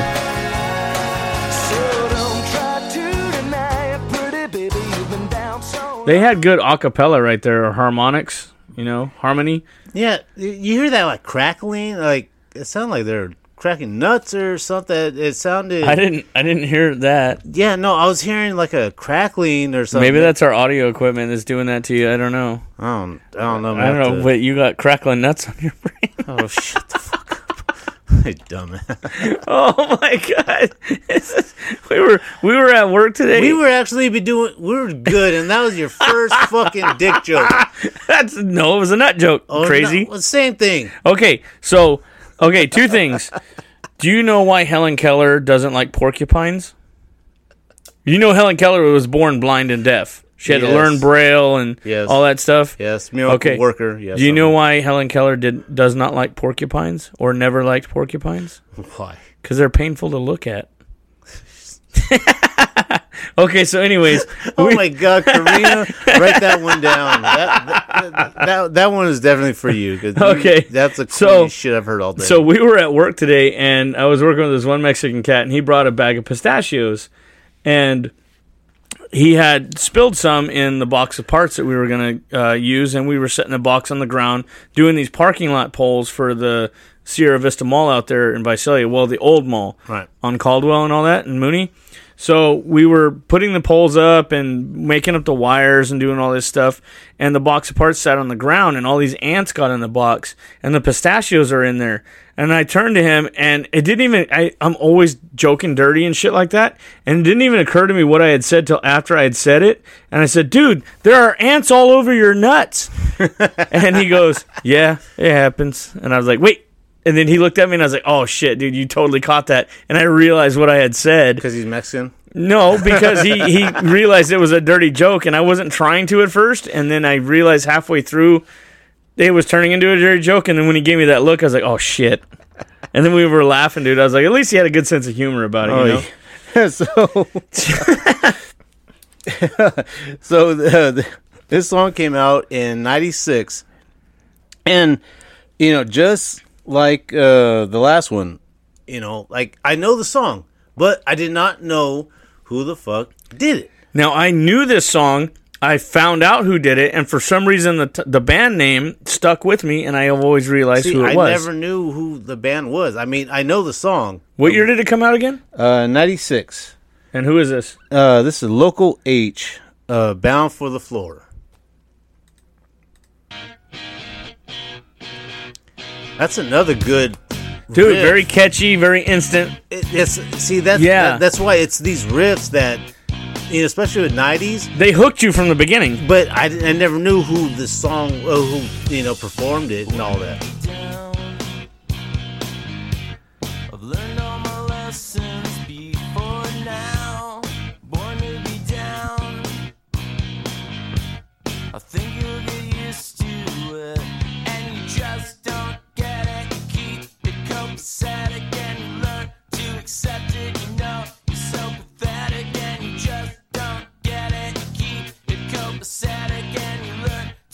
To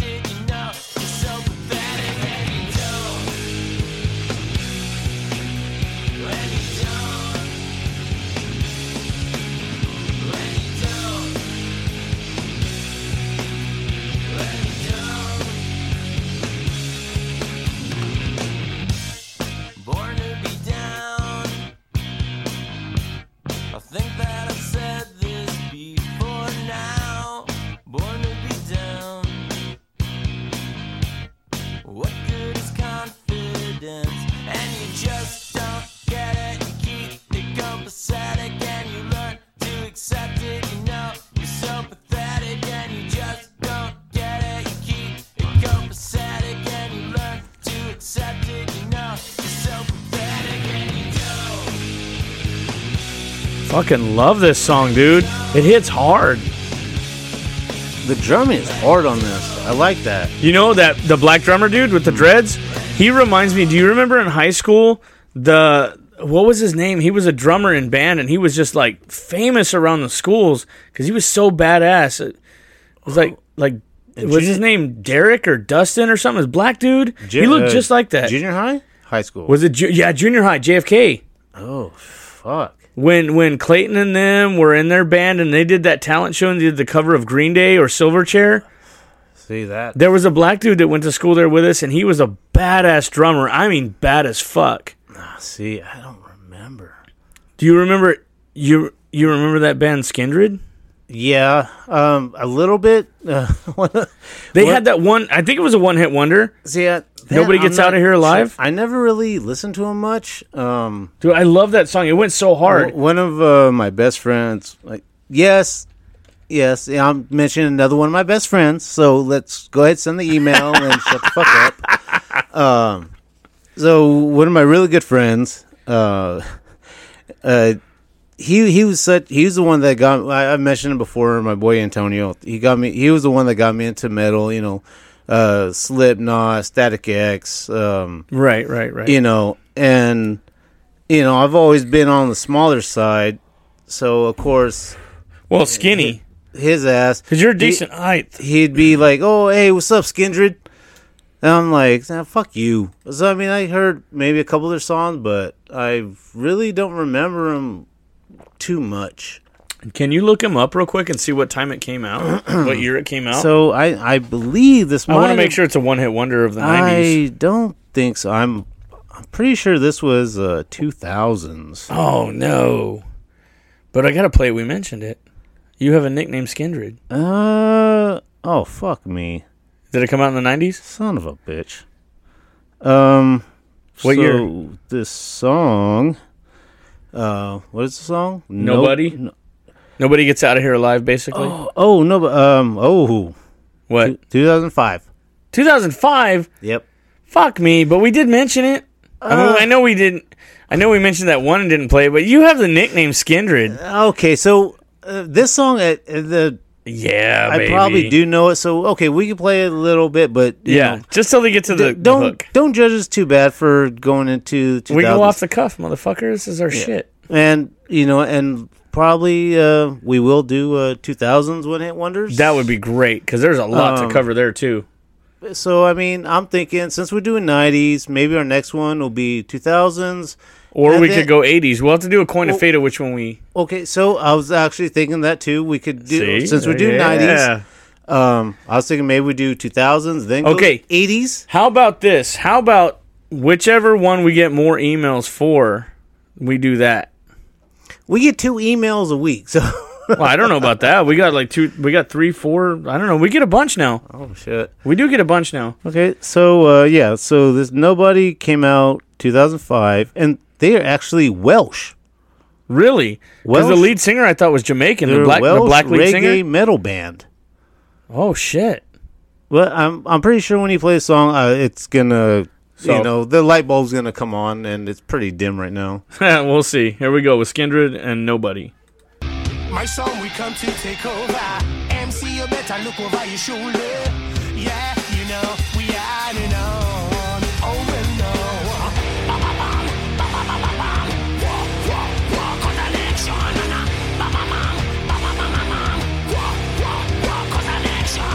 Enough of them a come and them a try dog we out. Burn down pill we are the roughnecks scout.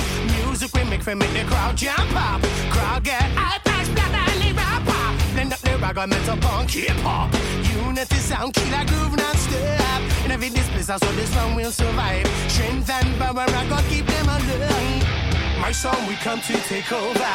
MC you better look over your shoulder. Yeah, you know we are. Oh well no. Dread we in your area. Bring the rockers, you know we're superior. Yeah, you know we the known. A shot for breaking the rules.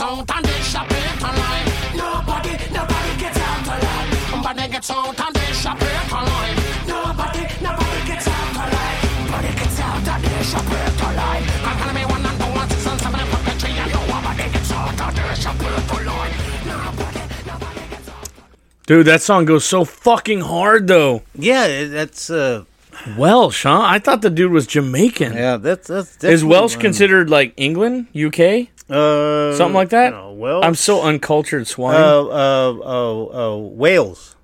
so that's England then. Uh, I think. That's Yeah, totally Prince of Wales, shit like that. That's That's fucking totally England. That's country. bloody fucking England, mate. Uh, um, don't get too mad at him. He's don't. Yeah. but the no, Aussie comes out when I start getting a hammered. Totally different country, and I don't know. Um, it's not the United States of America. Yeah. Uh, so let's see.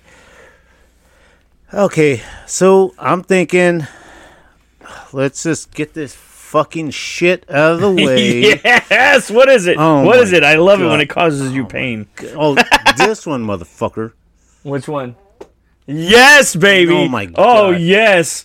Oh yeah, I love this Oh, song. My God. yes. I, I I remember when the song fucking came Oh, out. I fucking love this song. When I saw this video, I thought the ball dude in here was Aaron Lewis for a second. At a quick glance, what year did this come out? This was also a oh 97. Oh, we got a 97 here. Sweet baby Jesus. Let's go. All right, so this song did not get included in the new movie, or did it? Did you watch it? Fuck Did you no. watch the new movie? Fuck no. But I I do know. I think it was uh, Nicki Minaj and Megan Thee Stallion. They did a song. Megan? I think it's Megan. It's Megan. No, Megan. Meg the Stallion? Megan? Yeah, I think it's M. Oh, they shorten it to Meg? I think it's Megan Thee Stallion. Either way, it's some dirty horse. Whatever. I don't know who the fuck these bitches are. I don't give a fuck. Um, I wouldn't kick So- them out of bed though. That's for sure. Oh yeah, fuck no. They got big yeah, tits. they got that WAP. No, Hey, yeah, you know, that's wireless access point. Yep. So uh, just throw some uh, flour right there and find the wet spot. Oh, good lord! thick, thick thighs save lives, brother. Oh, I know. I got nothing. I got a sickness for the thickness. Anyways, Uh, yeah. So uh, what year did it come out? I forgot already. So this came out in 97? 97. Okay. So for uh, the Barbie movie, uh, they did uh, sample some of the music from this song. They fucking better have.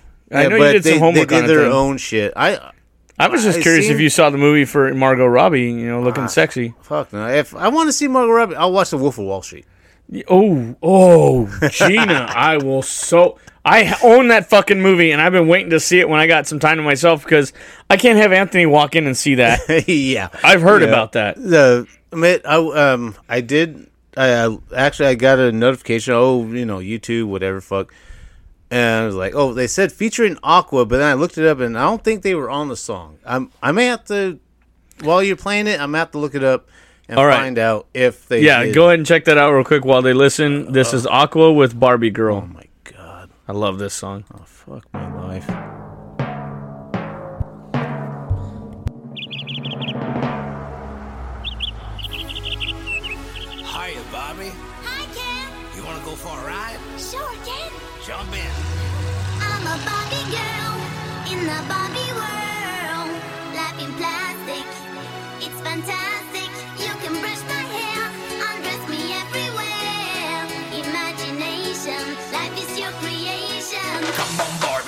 Go party.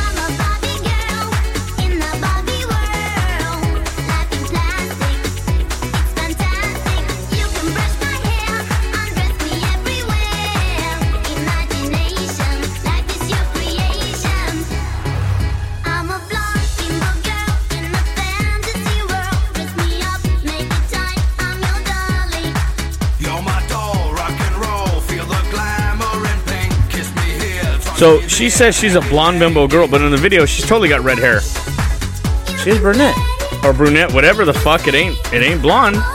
That's red, Negro. she's brunette right there Bro, that's red. That's,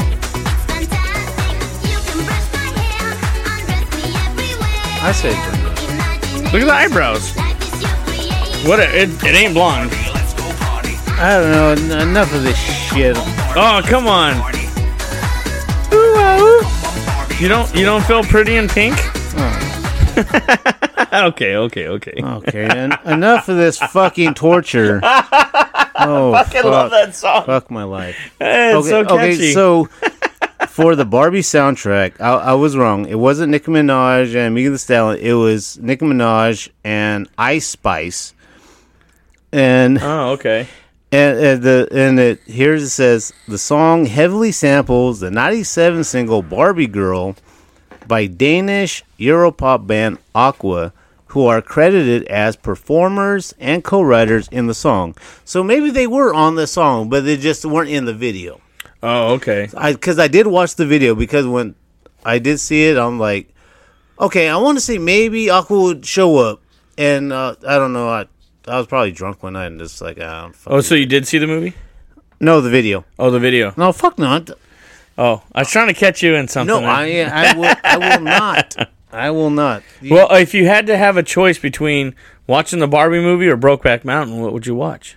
Brokeback Mountain. You would watch Broke. You would watch two guys fuck each other rather than a Barbie movie. Two cowboys, two gay cowboys. Uh, am No, I le- am I leading you down a gay rabbit hole? The. F-. Ah, I love catching you in some bullshit. Oh, shut up. oh, what do we got next? Oh my god. All right, Uh, your Brokeback playlist here. yeah, bro, yeah. There you go. Brokeback playlist. Shut the fuck up, That dumbass. Um. oh fuck! So. Another Oh, ninety-seven. okay. Speaking of some uh, uh, Barbie girl Brokeback, how about uh, Marcy Playground? Oh yeah, Sex and Candy. Yes. Oh, I love that song. And you know. I remember my cousin. Uh, he had a, a single uh, on tape. and I remember seeing the video too. see that we didn't have cable, and all, that's the during that we didn't have cable. All we had these like singles, these tapes or whatever. Um, but I do remember uh, just hanging out, always playing like Super Nintendo and shit. I fucking love Super Nintendo. I want to go play that shit right now. Is what I want to do And oh, shit, we hey, no, we should do a whole retrospective on it on a Super Nintendo. on Super Nintendo on games that we played. that would be tight, Um, And um, but yeah, I I remember listening to this song, and I I didn't know what the fuck they were talking about. Yeah, I had no idea what they were talking about. Some of the bands that write some of these songs don't know what they're talking about. because this was uh, like when the Eagles did Hotel California, I heard an interview with Lou Brutus and he talked about it. I think it was Lou Brutus, and he said that when the Eagles wrote Hotel California, it had no meaning to it, but everybody thought there was some meaning. They were trying yeah, to find it all this shit to uh, it. prison, and then I guess as a CYA. Yeah, but it the the it- it Eagles used to be a themselves said they wrote they that said- song. They didn't had no meaning to it. Um, yeah, so I don't know. Maybe they were full of shit. I don't. I don't Uh, know. there must have been meetings afterwards. So, uh, Marcy Playground, Sex and Candy, uh, 1997.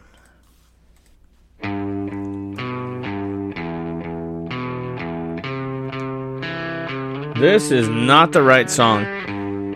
I don't know why that one That- happened. Oh, what the fuck is a Dude, it to- a cloak of El- Yeah, yeah, Elven cloak- kind. that's That what is it- so not the right song. I don't know why it played that one. because you clicked on it. No, no. Well, I guess I did, but I thought it was the the official audio. So I don't I don't know what the fuck. It did it for whatever reason, but here we go. Here's the right one. Marcy's Playground, Sex and Candy. Hanging round downtown by See, and this is another song that So if I didn't know who the band was, think but I knew the song Exactly. from the beginning riff. See, that's see that seems like, like a theme. Maybe we should do one on you know was. Guess begin that riff. riff yeah, that you know, but you don't know who it is. Maybe. I smell sex and candy here. Who's that lounging in my chair? Mhm. Casting devious stares in my direction? Mama, this surely is a dream. Yeah. Yeah, mama, this surely is a dream. Take it.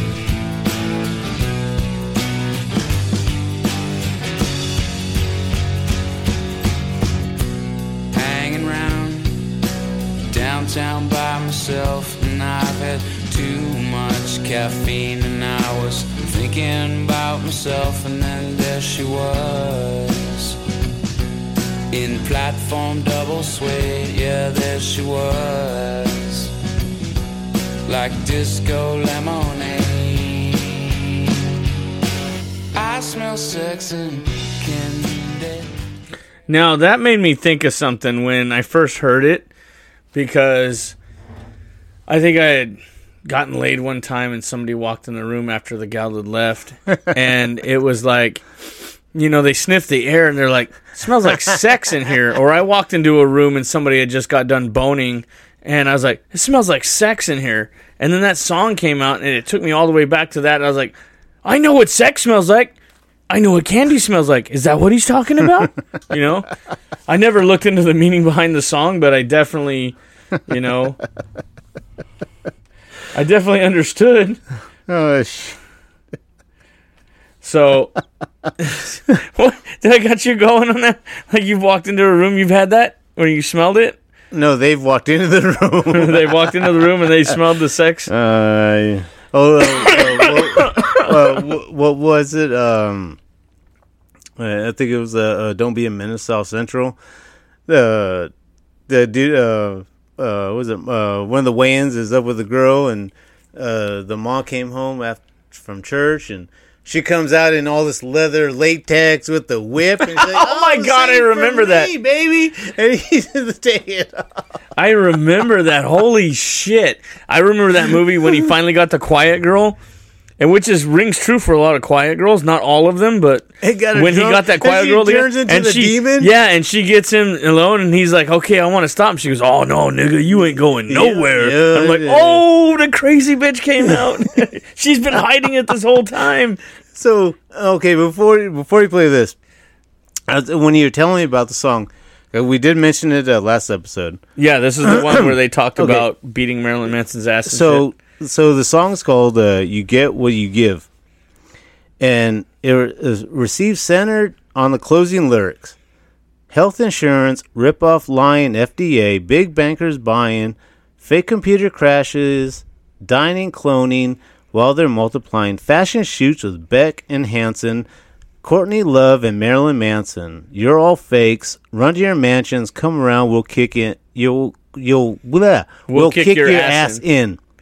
Yeah, So, according to the lead singer Greg Alexander, he had written the section of the song as a test to see whether the media would focus on the important political issues of the first few lines or or the petty celebrity dissing.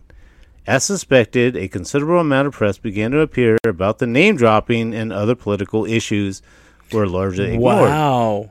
And you know, I'm a conspiracy theorist rabbit holer, Mm-hmm. so it turns out he was right. So check this out. Marilyn Manson commented that he was not mad. He said he'd kick my ass. I just don't want to be used in the same sentence as with Courtney Love. Now that's respect right there. I'll I'll crack his skull open. Talking about Alexander, if I see him. Alexander, the lead singer of New Radicals. Okay. Beck reported that Alexander personally apologized for the line when they met each other by chance in a supermarket, claiming that it was never meant to be personal. Alexander collaborated with Hanson, whose drummer, Zac Hanson, called him a bit of a character, but a cool guy. So it really was a test. He created a one-hit wonder to test his theory. Holy shit! To see- That's a new level of wrinkle So in my brain, dude. I a- learned it's something. A, uh, you know, a political, poli- kind of like a political song, but he dropped name dropped some artists. yeah. But no, I'm. But he wasn't going after everybody. He was just doing a test run, and he told them about it. Well, I'm, I'm, I thought that was funny. Marilyn Manson was like, hey, I'm not mad. Oh, we got to play it up be- to that part now because I, I- got to hear it again. I don't want to be dropped in the same song as Courtney Love. That's beautiful. I love it. He didn't give a shit about anything else. Just don't put me in the same sentence. That's dirty. A guy that's gothy and bloody and puts on a fake rubber suit with tits on. Uh-huh. Just oh my god, that's funny as hell. So here we go. What year did this come out? Shit. Uh, this was uh, 98. 98 with the new radicals you get what you give now i gotta hear this part of the song here we go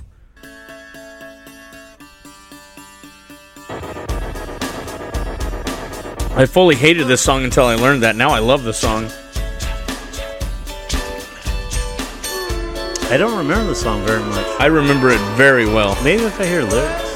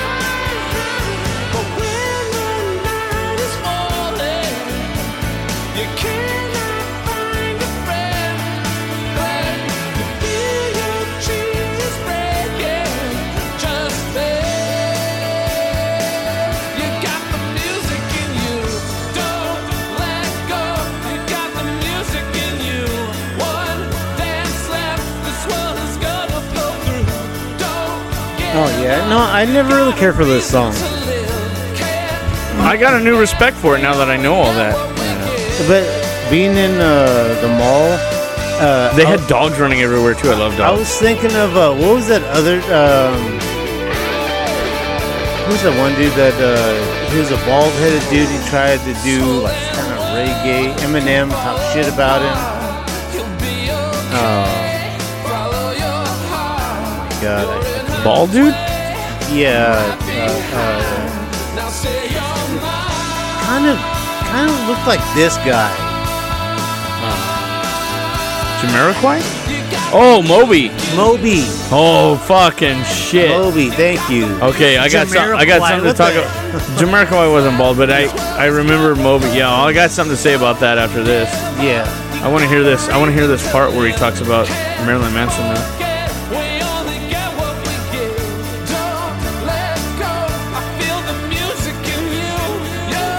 It's tight that they were in a mall too, because it's totally our summer was spent in malls. Maybe I should have listened to the damn song. He definitely has some good vocals. Oh yeah, he has that, that high pitch. He's got talent. Yeah, no, no, I won't. I won't give anything. I won't take anything from. Yeah, no. No, no, he's good. He's good. But it's now I have a new appreciation for it. Now that I know that New appreciation for New Radicals. for this song, you know, because here we go.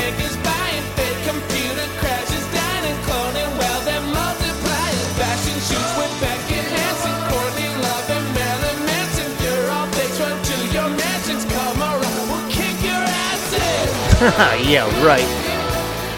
Yeah, so I remember hearing that when it came out, and I was like, "There's no way Marilyn Manson. I mean, hell, Hanson and Beck would beat the shit out of you."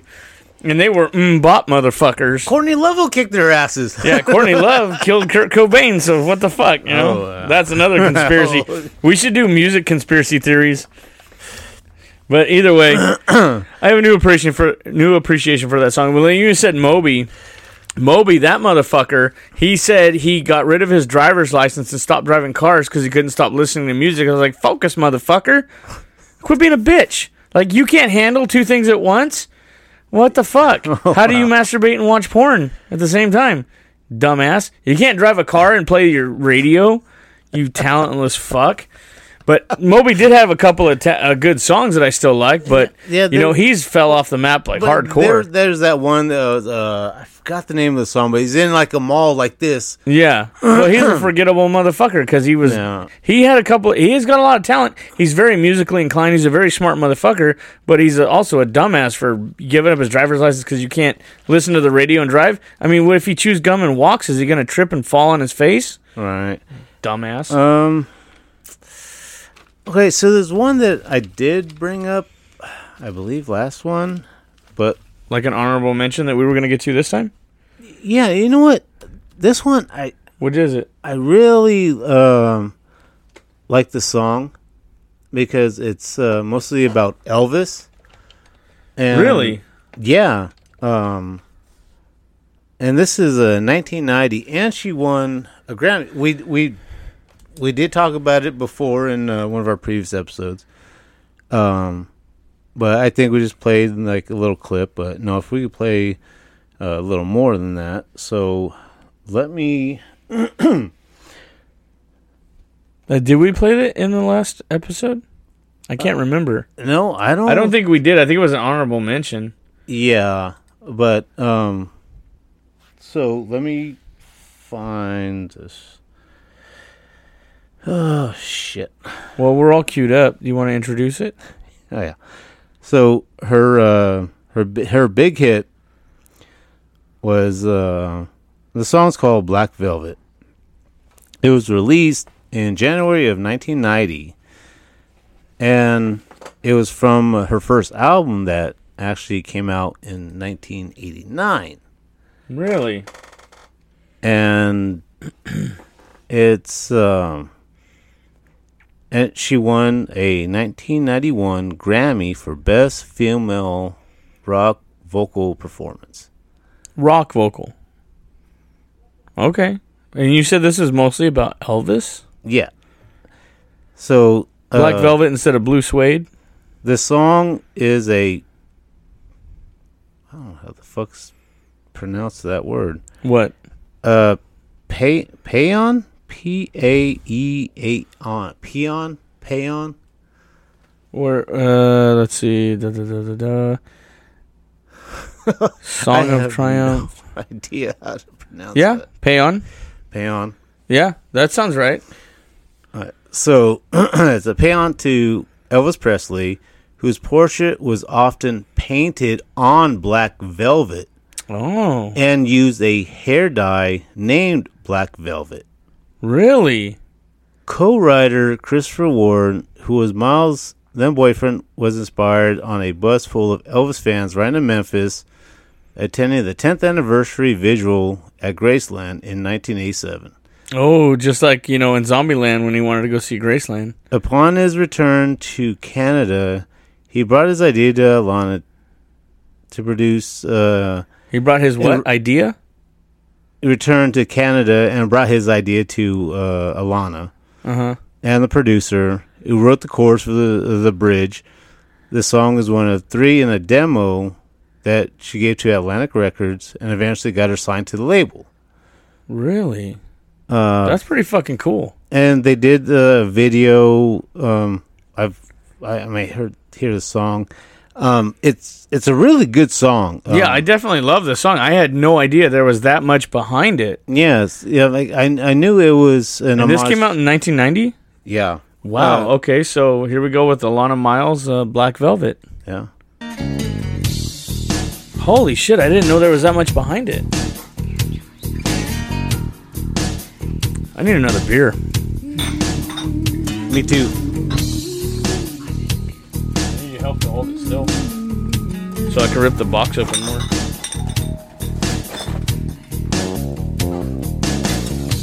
Mississippi, in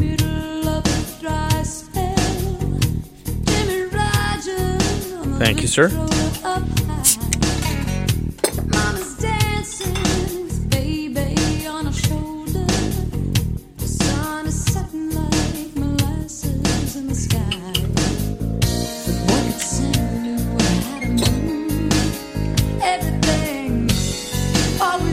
Her voice is so good. Yeah.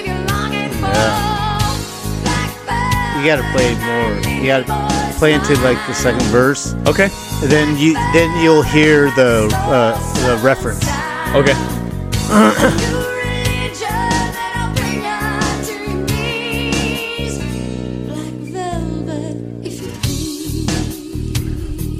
I knew the thing about the uh, the hair st- uh, style black velvet. I didn't know that his paintings were done on black velvet. That's interesting. I see Memphis. Okay.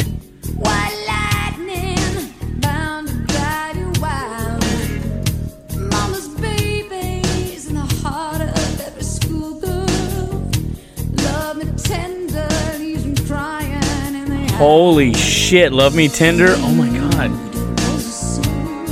so sweet and true. Always wanting more, eating and longing for. Black Wow, bro. boy smile, black velvet, and I saw southern style. I, I I don't know like the the just Bro. the the, Dude, I n- had no idea. the the music and like when I started hearing it hits differently when you understand the the origin 'Cause, of. no, wow. I- first time I heard the song was at work, and I'm like, wait a second, what the fuck? And I'm hearing, I'm you know, Dude, I've heard this song since the '90s. I, I've never heard, I never Really? since within the past two years. Of all the different genres we listen to, It- this one I- happened to get through the. I wow. never listened to the song, and then I hear it one day, and then you know I'm hearing the lyrics saying, like, "Oh, love me tender, have you crying in the aisles?" I'm like, wait a second, what? So like, then next time I go in and and I'm hearing the song every day, every day. I'm like, okay, so little by little, I'm like, okay, and fi- I think one day I just kind of typed in some lyrics and the Wow. song came up. So I actually listened to the whole song, and then I, of course, I was like, okay, what the? Is she really talking about Elvis? Because you know, talking about "Love Me Tender" because you know back in what was that fifties? Yeah, 50s, 60s, And, yeah. and I remember watching some video of him doing that song, and all the girls like, "Oh my god!" You know, crying and shit. Yeah. And I was like, "Oh, it all makes sense." And then I kind of looked it up. Wow, that does make sense because when I went to go watch, me and Anthony went to go see the Elvis movie, and it was very well done. I mean, haven't very well it. done. You haven't? No, oh I- my god, you need to see it. it. It's gonna ring. It's gonna ring very true, and it was done very true to the to the life he led Mm. because there was a book written on him by I forgot some cat that was really close to him, and the guy worked with the guy who directed the movie and stuff, and it was hundred percent. It's the most accurate movie of his life ever, and I'm sure there's been documentaries and shit like that. But it was very, very accurate. It won a bunch of awards, and the actor who played Elvis was the absolute perfect casting for that role too.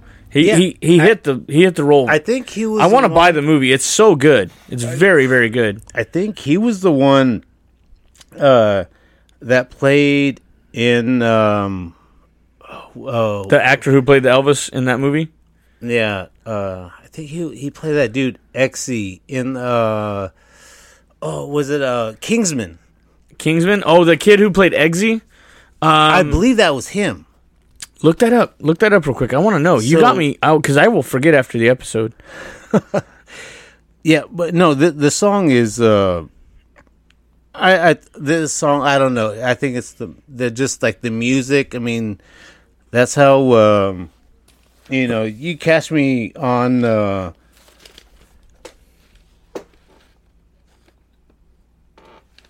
uh, you know that's how you catch me. Like you know if, if I don't get on with the beat or something, um, you know you're gonna lose me. But uh, this.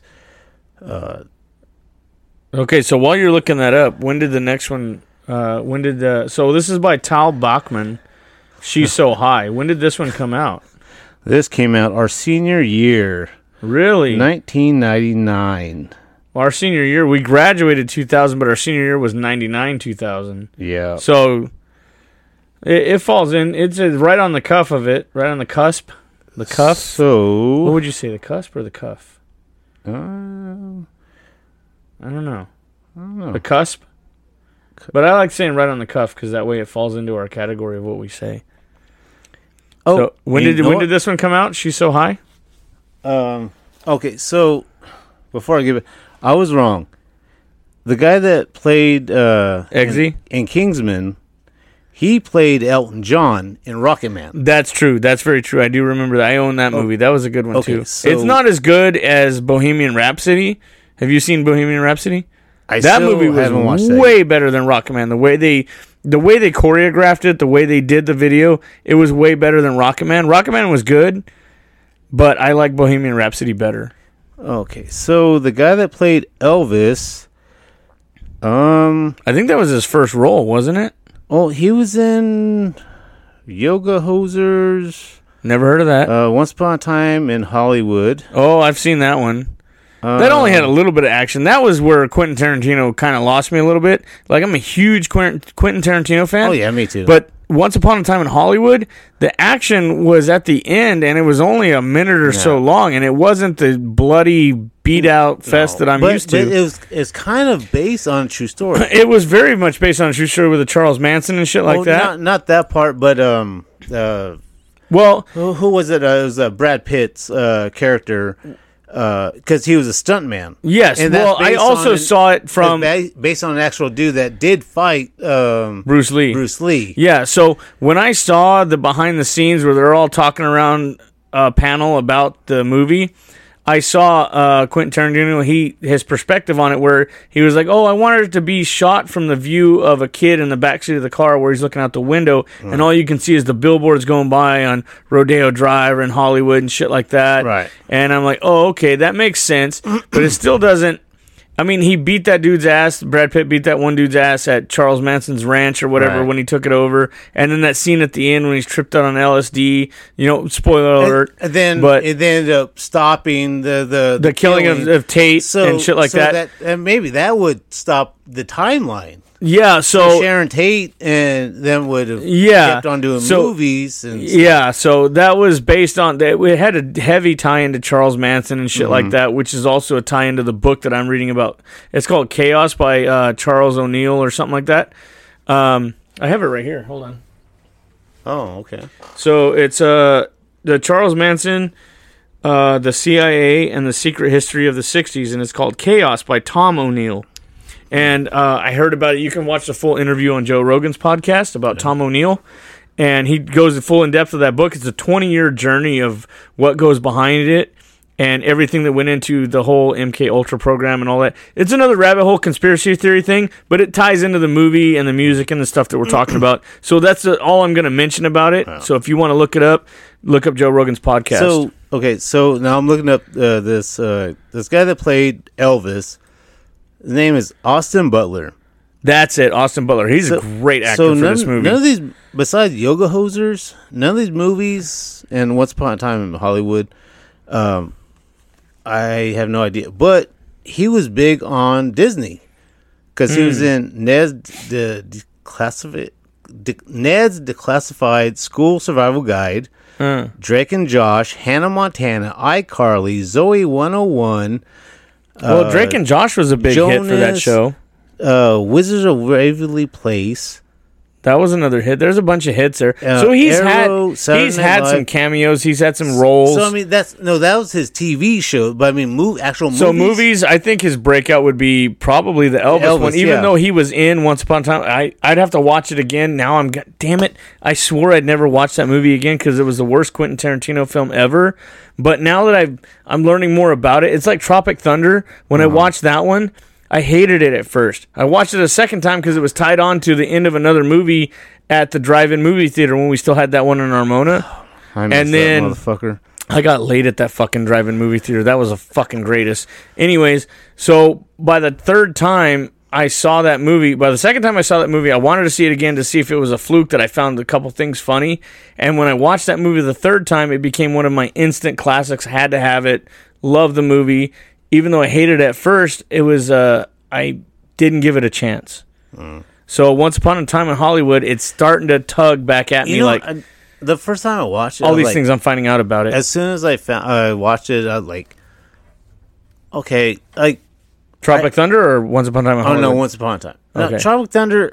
I, I, I'm the dude playing the dude playing another dude. Yeah, that was the funniest part. That's Robert Downey Jr. That was the greatest. I, I don't know. I just Give it another chance. How many times have you watched it? Oh, probably one time and Now that's what I'm saying. If you watch it a second time, you might laugh a little bit, and then and, and internal dialogue is going to happen. And you're going to be like, "I can't believe I fucking laughed at a movie I hate." And then watch it a third time. Give it three times. I guarantee you, by the third time, you will love that fucking movie. I said the same shit. Once upon a time in Hollywood, I watched it twice, and the, by the second time, okay, I because after the first Fuck time, me. After okay, the- so deal. the first you time, watch Tropic. Thunder again. I will watch Once Upon a Time in Hollywood again. Deal? deal? Shake on it.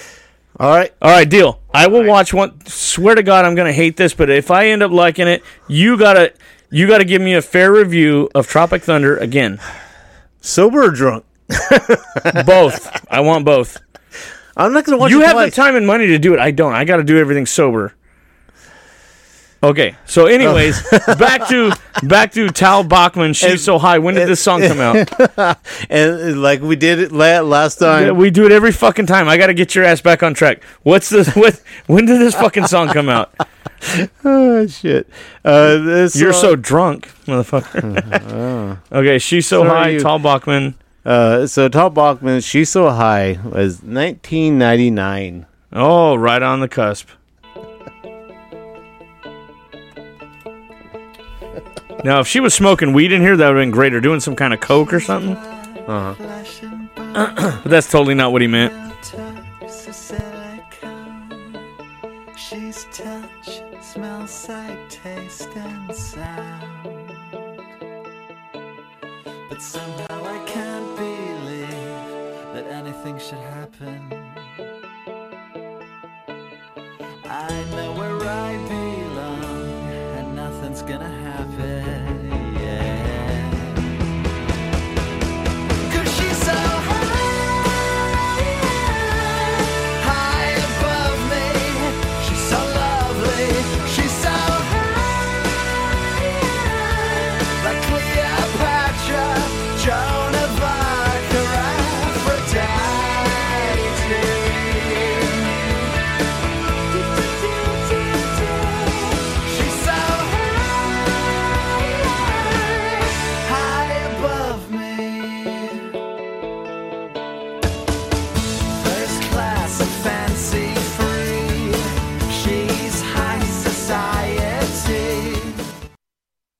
Okay, so that's totally not what I thought when he meant she was so high.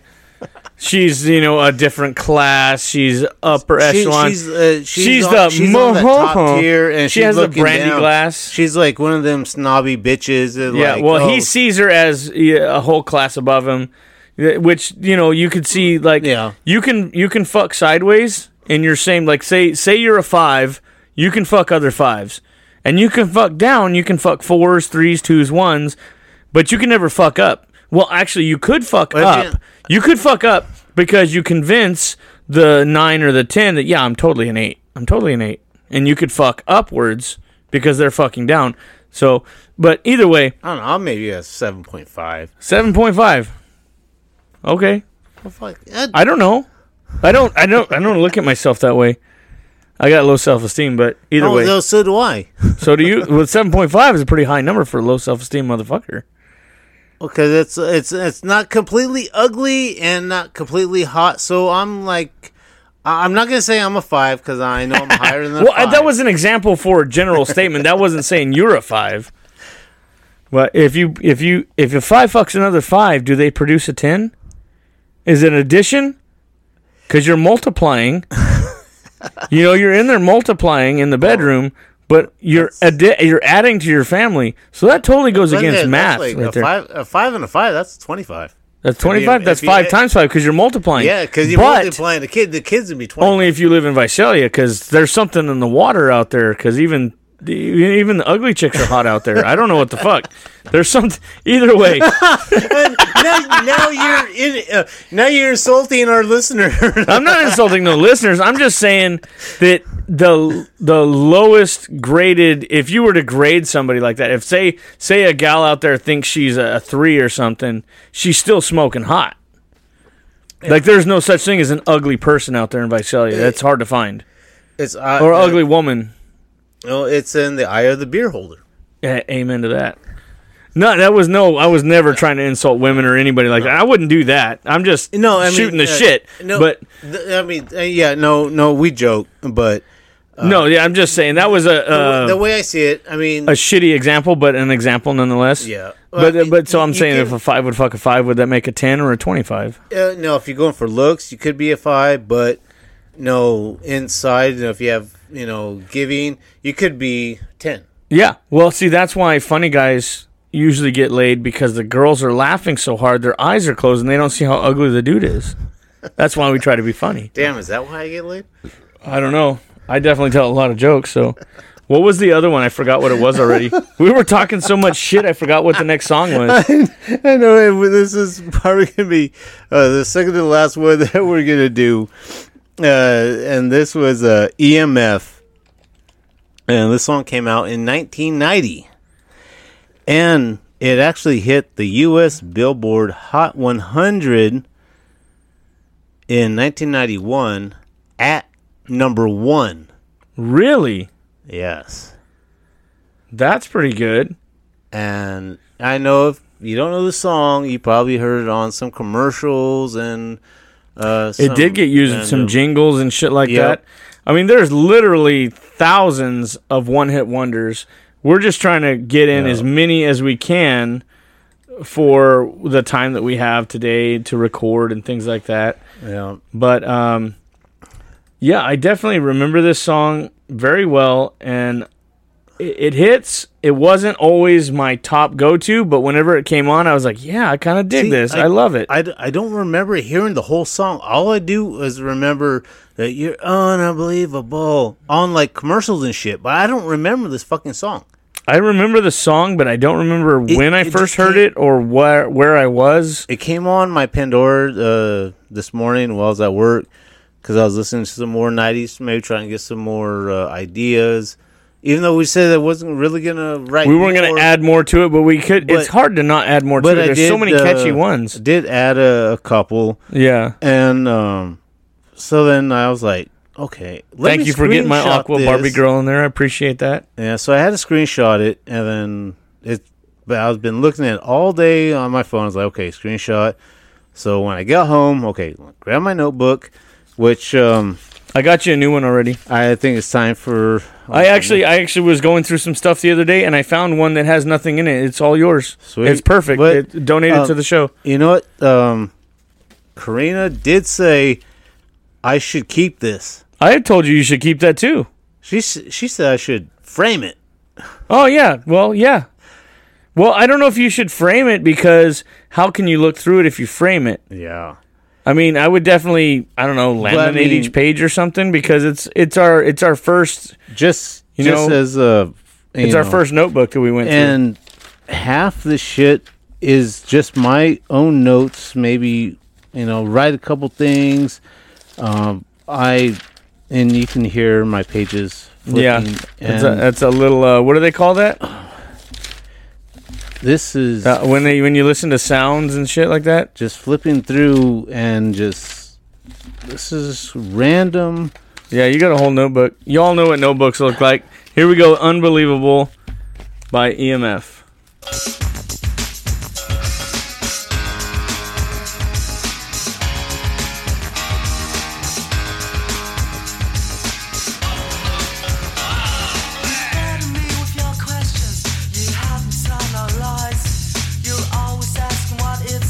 See, I know nothing about the song. All I know is just like the chorus. But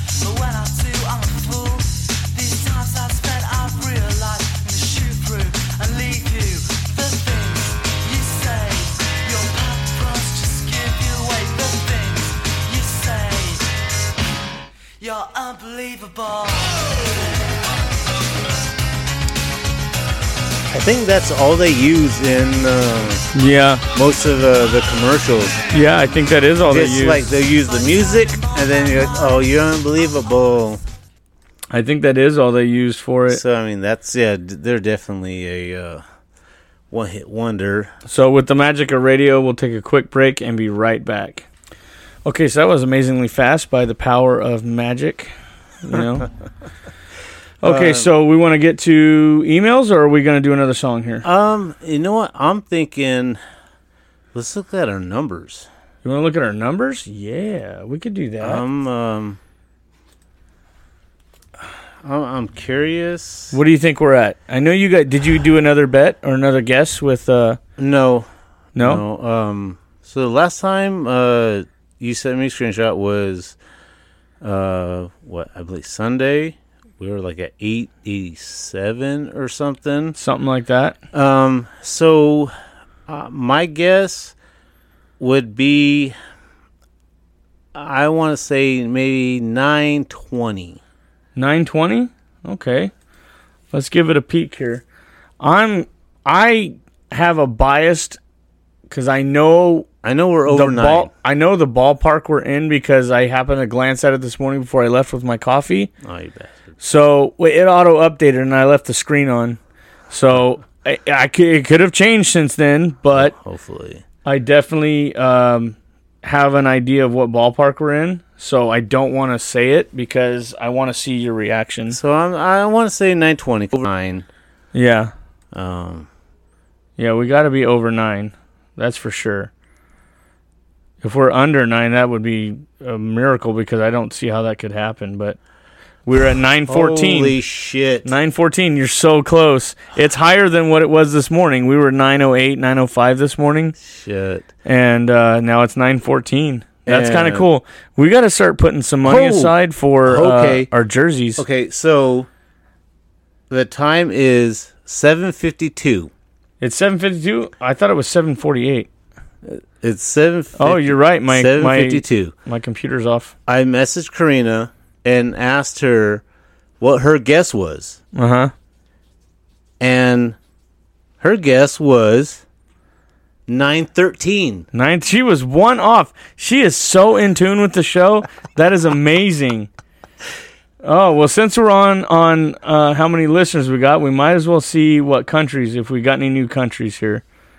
So let's Or see here. actually, before you do that, um, what what about our highest? Uh, highest episode is still episode three of season one. oh wow. Still at eighty three.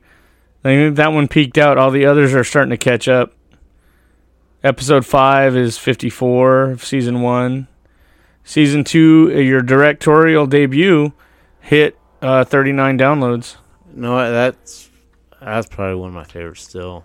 It was a really good one. I you mean, you you spent some time on that. You definitely put some Yeah. uh, effort into that one. Uh, that was your your your start of your creative culmination there. yeah, yeah, yeah, definitely. It, it definitely launched a, a, a flame inside you that's obviously working out very well. Yeah, I mean, I mean, So- when I put in, you know, I may half-ass it a lot, but when I actually, Did we have Paraguay last time? uh, no, I think so. Well, Maybe. well, if we didn't, we do now. We I know we had the Cayman Islands, we had France, Italy, um, San Francisco. What's up, Frisco? Uh, Kigali, Rwanda, Banglamung, Thailand, Tanzania, United Kingdom. Ooh, we got a new listener in United Kingdom, Croydon oh wow, in United Kingdom. That's Thank you. cool. Uh, Belgium. We got Belgium now. Heist Opdenberg. I thought, didn't we have another? Did Belgium? we? Did we have that one? Okay, I so think we we, got might have had Belgium before, but I think it might have been a different. uh, three listeners in Italy, uh, Acapulco de Juarez, Mexico, yeah, Guatemala that- that one we had City, last time. Ecuador.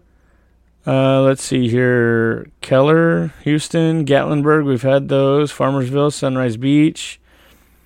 Um, Bogota. I don't know where that is. That's in the States, but Allentown, Huntington, Reed- Reading, and Reading. Ready? Um, well, there's both. Remember? Oh, yeah. um, Windsor, Canada, Medicine Hat, Hamilton, Canada. So we got, you know, since the last time, nothing new. A Rosie. I asked the guy at work if he, he goes, no, I don't listen to podcasts. If somebody else in a Rosie listens, but that's cool. You know, Yeah, no, we, we broke the 900, so we're on our road to a thousand. So we're gonna have to do some kind of, even if we don't do it when we hit a thousand, get our jerseys made for us. We could still do commemorative. It's not gonna be like, Oh, oh, yeah. look, we're wearing it and people are watching us. So Uh, that, it's good, but it's definitely gonna be. It's gonna be uh, uh, uh, one of a kind. yeah, Uh, some for just me and you. Yeah, Um, it's something for us. And our merchant, our merchandise store is is coming along. We're almost done, ready to release it. Uh, just got to do a few more. We got about three different T-shirt designs. Uh, I know Cheeky Baby wanted to get a sweatshirt or something. I'm working on Mm-hmm. and that. I know a few right now we're that just gonna that they want shirts, the sweaters. yeah, like we're working on that right now. Where we have T-shirt designs, we're working on the merchandise. It's uh, a more daunting task than I realized. I had to talk to our silent partner who's helping develop the store Yeah. uh, to get some help because it's more than I had time for during the day to do. So every day that I have for a free hour or so, I sit down and put a little time into the merchandise store and shit like that. But we're working on it as fast as we can to get it released and launched, uh, so you guys can uh, hop on and pick out what you want. So now we're getting into. Uh, Okay, so we're gonna do it based on who emailed first, and this is uh, Cheeky Baby. He got a hold of us already, so uh, he got a hold of us before anybody else. Um, what's up, Mike and Matt? I'm glad I ran into Mike. Or uh, that was the old one. Sorry, here's the new one. Sup, felons? I mean, fellas. Currently at the airport in Portland, heading back home. I just finished last week's pod. Uh, a song that I remember as a kid was this a one hit wonder, Achy Breaky Heart. I think it was a one hit wonder Yeah. because I don't remember anything else after that. I think he tried to release some stuff. He did release it, but it didn't hit like this one did. I think his daughter uh, made it bigger than he did. Yeah, well, because she's a dirty hoe, but Miley, yeah. yeah, but know. either way, um, I don't know. Yeah, I think is a one hit wonder. Uh, also, just wanted to remind y'all I'm Zelle ready, which is that digital money. Um, ready for merch. I want to rock it to all these cities I go to. Have a great weekend and fire up the microphones. Well, we're doing it now, brother. We got you online. Um, like I said, we were we're working on that merchandise store. I'm putting in as much time as I can. Um, it's a lot more work than I realized to get it started. And then I also was going to tell you, Matt, that um, I'm going to order a shirt once I get one set up to see how it comes out because I believe in the quality of our product. And Yeah. I wanted to, you know, if if we're not willing to well it, wear it, and we wash it and it turns out like shit, then I'm gonna turn that merchandise store down that prints our T-shirts and pick a different one because I want somebody who buys a shirt for. Well, we got one that's gonna be a Fourth of July edition. There's going to be a silhouette design, and then there's going to be the logo of our show that you see when you hop on a Spotify or Pandora that shows our Ready Player U with the little headphones and Yeah. and whatnot. Those are going to be the three start off designs. We'll see which one sells more. There's going to be a limited edition one of the Fourth of July one. We're going to sell that one for seventeen dollars and seventy six cents because that's when Declaration, Revolution, all that shit right. happened. So it's going to be a special price for that shirt. Uh, there's going to be a limited quantity of those, just to, I don't know, have some kind of limited edition thing for just us. And- and which is why I, I changed my hairstyle because you know the way the logo came out. Looked like yeah, the silhouette logo, back. things like that. Yeah. cut, cut off my mohawk, and I was like, you know, I can't have the hairstyle, but it looks like my hair slicked back. So I yeah, mean, the silhouette why- has to be a very Oh. one-dimensional design, but it was uh, it cost a lot to get it done, Mm-hmm. which was whatever. It's an investment in the show, and we're gonna try and get it, you know, queued up as much as we can. So- we're gonna see how they sell, but So he's saying he's headed back from Portland. So oh yeah, he. By the way, he. I gave him my personal number. He texted me something. I will show you off the air what he got you. Um, I don't. Maybe maybe should should we wait so I could be? uh You want to be surprised? I can show you. I know what you're getting, and it's it's kind of cool. It's not the biggest thing in the world. It's not the smallest thing in But the it- world, but but, if- it's it's but a very personalized deal. But it's he- a, if he it's a it- gift from a fan, and If he got it from uh the the Blazers Stadium, like he said, or from Portland, I don't fucking care. As long as it came from Portland, it's it's you're gonna like it. I guarantee you're not gonna want to carry it around with you. everybody's uh, you know knows I'm a huge Portland Trailblazer fan. I've been a fan since I was like seven years old, watching Clyde Drexler, uh, Duckworth. Um, you know, I remember uh, Drexler being part of. Uh, I believe it was the 92, 93 Dream Team. Drexler's one of the legendary dudes. I don't think he gets enough credit. No, uh, Portland doesn't get a lot of credit, even though because it was always been the Bulls, it's always been the Celtics, it's always been Lakers. Uh, Portland is one of those uh, underrated teams. Uh, they, I mean, they, haven't won championships since seventy something with Bill Walton. Yeah, Um, but yeah, you know what? Uh, anything from there, you know, I truly I appreciate it. Um, So we're gonna do a shot here during emails. This is gonna go out to Shawn Ealy, Karina, Cheeky Baby, Timmy, all those that email us that help make the show what it is. We appreciate you. And we- Cheers. Yep. Salute. And down the hatch. Oh yeah. Oh God, that honey bourbon is so good. so Speaking of which, So before you get into other emails, you want to play that song real quick? I do. You know what? You're right. Let's cue it up there. Cheeky baby, let's put on the achy breaky heart. Oh my god. I can't remember the last time I heard this fucking song. I remember I was in Walmart of all places and they had these videos on loop and they had I think this song playing, they had fucking uh, Garth Brooks playing and shit Oh yeah. and uh this is when the old Walmart was over there where Goodwill is now or not Goodwill, I'm sorry. Um. Didi's discounts and all that Oh, shit is well, now. when I got caught stealing CDs. yeah, when you got caught stealing CDs, you got what was it? A Bone Thug CD? What No, what was it that you got caught I- stealing for? No, I, I did steal a couple of those. You did, but And- what was the one you got out, busted for? we ran out, and you're like, "Oh my god, you got away with it! You got away with it!" Then I'd go back with my mom, and I took too long, and it was this band, uh, Poetic Hustla'z, and they actually, uh, Bone Thugs actually uh, got them into the. Uh, they they found them, and yeah, I got I got caught, and you know I was supposed to go do community service some, but they never got a hold of me to go do it. So like thirty something years late, less. yeah, uh, I you never- end up working for Walmart thirty something years later. Yeah, How ironic is that? yeah. It is fun because I remember I talked to my dad and I told him that I got caught and I was stealing and stuff, and they released me. And they're like, okay, you know, you're gonna have to, you know, do community service, but nobody ever got a hold of me. And he was like, "Oh, you should get a hold of them." I'm like, why? Because it'll create a bench they're warrant if you don't. of Me, I'm not gonna go, you know, do that. So I mean, that, you know, that's Nothing ever came of it. I always wondered. no, no, nothing ever came of. Wow, you lucky bastard. and then I ended up working uh, for him for six fucking years. Dude, that's crazy. Okay, so here here you go, cheeky baby. This is Billy Ray Cyrus, "Achy Breaky Heart." And uh, what year was this? I don't know. I don't know. Do you have that one? Oh, it is actually on the list too, huh? It is on the list. Uh, 1992. There it is, one hit wonder. You got it, baby. Oh.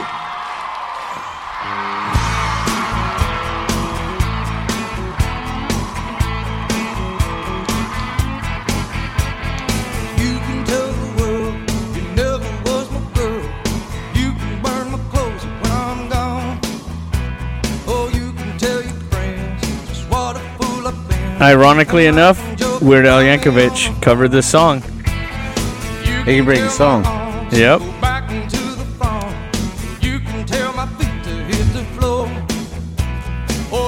You And I got some trivia on this one too. Oh yeah, we're gonna get to that before the last email. Now for you no more. Don't tell my heart, my achy breaky heart. I just don't think he'd understand. How many hot women dance to this fucking song? My heart, Yeah, oh, yeah. my achy breaky heart. He might blow up and kill this man. Yeah, so that was definitely one of them. Oh my god. Okay, so what's your info on this on this uh this trivia situation you got going on here? This actually isn't a an original. Are you shitting me? No way. Okay, so Who wrote the original? "Achy Breaky Heart" is a song written in 1990 by Don Von Tress, first released in 1991 by the Marcy Brothers with the title "Don't Tell My Heart." It was later recorded by American singer and actor Billy Ray Cyrus, released on the debut album Some Gave All, 1992. The song is Cyrus's debut single and signature song. It became the first single ever to achieve platinum, triple platinum status in Australia, and also 1992's best-selling single in the same country. Wow. In the United States, it became a crossover hit on pop country radio, peaking at number four on the Billboard Hot 100 and topping the Hot Country Songs chart, becoming first country single single to be certified platinum since Islands in the Stream by Kenny Rogers and Dolly Parton in 1983. Single topped in several countries and after being featured on top of the pops in the United Kingdom peaked at number three, the UK single chart. It was Cyrus's biggest hit single in the US until he was featured on Old Town Road by rapper Lil Nas X, which peaked at number one on the Billboard Hot 100 27 years later. Wow. Speaking of Kenny Rogers, that guy could write a good song, but he couldn't act for shit. The Gambler? He wrote a good song, but he Oh, couldn't act for shit. I I, love that song. I love that movie, but he still couldn't act for shit. Yeah. But Uh, that, that's a that's a hot debate. That's a debatable debate and- and no- because and we're, didn't he have didn't he have a Kenny Rogers chicken? He made a chicken, I think. You know, I I think we we I mean since so we're so eclectic, Brunder. um I think we should um you know one of these episodes um we, we should do uh country um I'm down for some country. I love me some country, man. I mean I the, mean the good country, like like not just the pop stuff that that has a no, couple of no, hit I'm- songs I'm that I talking like. about I'm talking about like Kenny Roger Rogers. Miller, Uh, Waylon Jennings, Jennings. Willie Nelson, Johnny Cash. I would love to do a country Um, I- episode. I would love to go over uh the Redhead Stranger. that would be great. Uh, I have the CD. I bought it I was a big fan of the Highwaymen, which I would love to do the episode so I can tie in the ICP Chris- version of them living Chris forever. Kristofferson. Yes. Um, I did. Well, my sister bought my brother uh, for Christmas last year a Highwayman uh, album.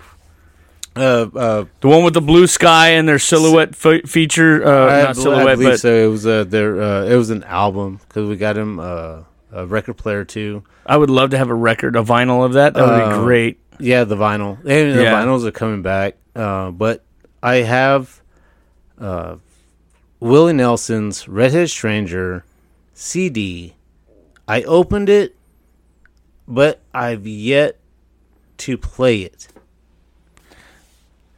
Hmm. and my only reason is I am waiting until um, a week from Sunday on the 24th, which would be uh, my dad's birthday. Oh, that's he- a great time to play and dude. he loved uh, Willie Nelson. I mean, if I have to, if even if I'm drunk, I will just sit in my car because that's the only and CD YouTube it or something. CD Yeah, I have. yeah. Um, but I mean, if we could do a, a country episode, Yeah, let's do that. Um, but I know we do have a time crunch too, because We'll we'll get o- we'll we'll sit down and we'll go over how to what do we want to do for that episode because that's a good one. because I, I know our, our what our last three are going to be for this year, Yeah, we got it. We yeah, we definitely have to get to that. and uh, I I've been waiting. And yeah, so me too. I've been chomping at the bit, trying not to say it. And and I haven't I haven't listened to hardly anything, but I know uh, a new uh, video just came out. You better get on it, man. Let's get to this last email before we get too sauced and give it away. Okay, Yeah. so our last email comes from Karina, our top listener here, which uh, her e- email says, "What is an insult you received that you're proud of?" I already know within a split second what mine is. I already fucking know because it came from some crazy bitch I was fucking around with. I didn't even get to fuck her. I just it it the insult came at the end of our uh, aggressive goodbye, Uh, and so I already know what mine is. But I want you to go first. Do you have? If you need time to think, I can go over mine. insult you're receiving proud of. What's an insult you received that you're proud of? Yeah, you know what? Something that one of my buddies always tells me is like, "Oh, fuck you, asshole." well, Term of endearment. I've been told better. Uh, I've been told from better people, Ooh, that's a good one. so I'm gonna use that. I've been told you. So you told him, "Fuck you, asshole," and he goes, and "I've been told worse by his- better his people." response was, "Oh, I've I've been heard. Uh, I've been told worse from better people." That's a good one. So if you called me a fucking asshole, then I would tell you, I've heard worse from better people. "Yep, And that would be like you would sit there. It would force you to think. It would force you to be like, "Motherfucker!" like you Like- haven't heard it before." Like, like that's all you got. There's Yeah. so much depth to that. I love it. That's good. That's really good. Yep, so Mine's that- not that- as deep as that one, but it definitely resonates with who I am. So I was uh, on that Bumble app trying to, you know, Oh, yeah. fuck around and find out to see if I was going to find another person to love or whatever, or just a one night stand. Instead, I have two night stands here. well, I um, can't even get that. So my adventures with this gal is a lot of conversation. She ended up coming over. We had a couple of beers. And then we talked for, I don't know, a few weeks, whatever, had a couple beers. She took off. And then I had, I didn't say something that she expected to say after us hanging out. And she goes, I can't believe you said this and that, or you didn't say it was great to spend time with you, all this bullshit, blah, blah, blah, blah, blah. I was like, I'm sorry I didn't live up to your expectations. I am who I am. It is what Like it she is. wanted you to suck her asshole or some shit. No, no, yeah, You she like, wanted me to put her her on some kind of pedestal or something. Yeah. And I didn't. And I was like, well, hey, we're just getting to know each other. And she goes, you fucking Trumpster. And I'm like, oh, you felt me all warm and I felt all warm and fuzzy inside. Like, oh, you know me so well. But it turns out she was a liberal and not to get into too much politics, which we uh, agreed not to do on here. But she was crazier than a bag of liberal cats. I swear to God. So I dodged a bullet there. So that's the that's the biggest insult I'm proud of. Like you fucking Trumpster. I'm like, oh, I felt all warm and fuzzy inside. It's like really like I felt like what you just said. I've been told worse by better people. That wow, those fucking that that goes together very well. Yeah, it does. Like lamb and tuna fish. Like why don't you say spaghetti and meatballs? Because if you don't like spaghetti and meatballs, you can get the fuck out of here. so, uh, yeah, that definitely, yeah. That was the best insult I've ever had, So, um, and I'm very proud of it. I so did. I is that think the, I earned it. uh, all the emails? That- That's it, brother. Yeah. Well, that was that. There was another email by Johnny Vegas when I was talking about you know getting a hold of uh, Shawn Ealy's music, Oh, but you know what? I- I'm curious. And would you mind? I don't mind. Do you want to read it? Yeah, you know, because you didn't, you didn't tell you. Didn't Oh, me. okay. So yeah, well, it won't be in the beginning of the episode, but so here we go. Um, so a guy, the guy Johnny Vegas that did that documentary that had Shawn Ealy's song in there uh, over Carey Hart's, uh, you know, dirt bike video, which is the dirt bike video is where he did the very first ever in the world backflip on a dirt bike. okay. So I, if I, you, I know, I know the video. yeah, so if you want to look it up, it's called um, Good Times with Carey Hart. The video was produced by a guy named, uh, well, his nickname is Johnny Vegas, but it's Jonathan Russell Sudbury. Um, I emailed him. I said, uh, let me see, let me open up the full. I said, Hi, my name is Mike. I am one half of the show Ready Player U podcast on Pandora and Spotify out in California. Our show had an email come through that sparked research into a few songs that appeared in your 2003 documentary on Carey Hart, filmed by Johnny Vegas, in quotes. Through some research and digging, I found that the music was made by a man named Shawn Ealy. I have since been in contact with Shawn and acquired the rights to his acquired the rights to use his music in our show, and I'm currently preparing a show this Friday in which Shawn will be a call-in guest to talk to about two of the songs that are pre-mentioned in this documentary. The issue I'm having in obtaining one of the songs from this documentary titled Midnight Sky, Shawn has informed me that this song has made it onto the airwaves of radio stations in the 90s, which is great as it falls perfectly into this week's category since our podcast is covering music from the decade known as the 90s. Is there any way possible I could obtain a digital copy of Midnight Sky from you within the next 24 hours? As I know this is a truncated timetable to use for time in Friday's recording with Shawn Ealy. If this is not possible, I appreciate the time and thank you for at least hearing me out. Thanks again from your, for your time uh, from Ready Player U Studios, and I sent an image of our email Cool. or our, our logo. and uh, awesome. he replied on the 14th uh, Hey, Mike, I don't have any digital copies of Shawn's music. The music came from an album or CD that Shawn provided me from his band Dripline many, many years ago. Your best bet would be check with Shawn about getting the CD. You're all the best, Johnny Vegas. And So- which, and which, if you guys listen to the beginning of the episode, and Shawn's gonna give you some. He's to give me some copies of this music, And- and, and I'm and gonna work to- on doing a better phone call quality, which I hope turned out great in the beginning. Uh, through the magic of editing, I'll do my absolute best to make it sound great. If he's gonna charge you for the CD, whatever, let me know. And you know, Dude, I, I'm such a fan already. I will buy them. No. And no, no, no, no. I think I, I I get the impression he's willing to just give me the copy so we can at least. Uh, he wants to contribute to our show, which I'm flattered. give, give an offer at least. I will. I will try. And then- Uh, and if no, he turns me down three times, I tried three times, which I'm an even numbers guy. But the respectable thing is to try and offer three times. You know, like if exactly. you try and I'm offer a lady your coat, you offer Yeah. her three times. If she turns you down, then you try You three times. I do the same thing because um, the, the girls I work with in uh, Delhi, you know, they have their their wooden pallets, yeah. and then I see them take. It's like, hey, you need help? No. Do you need help? No. Do Are you sure you don't need help? Like I'll say it three times, Uh, yeah. but I'll say it three different ways three times. Yeah. It's uh, hey, do you need help? No. Do you need help? No. Are you sure you don't want help? Okay. Then I'll take it for him. Yeah. So if I say so, if I'm gonna do offer three times, I'll be like, "Are you sure you don't want a jacket? Or do you want a jacket? Are you cold? No. Are you sure you don't want a jacket? No. Okay. Well, I just wanted to make sure that you were taken care of. You know, it's no big issue, no big deal.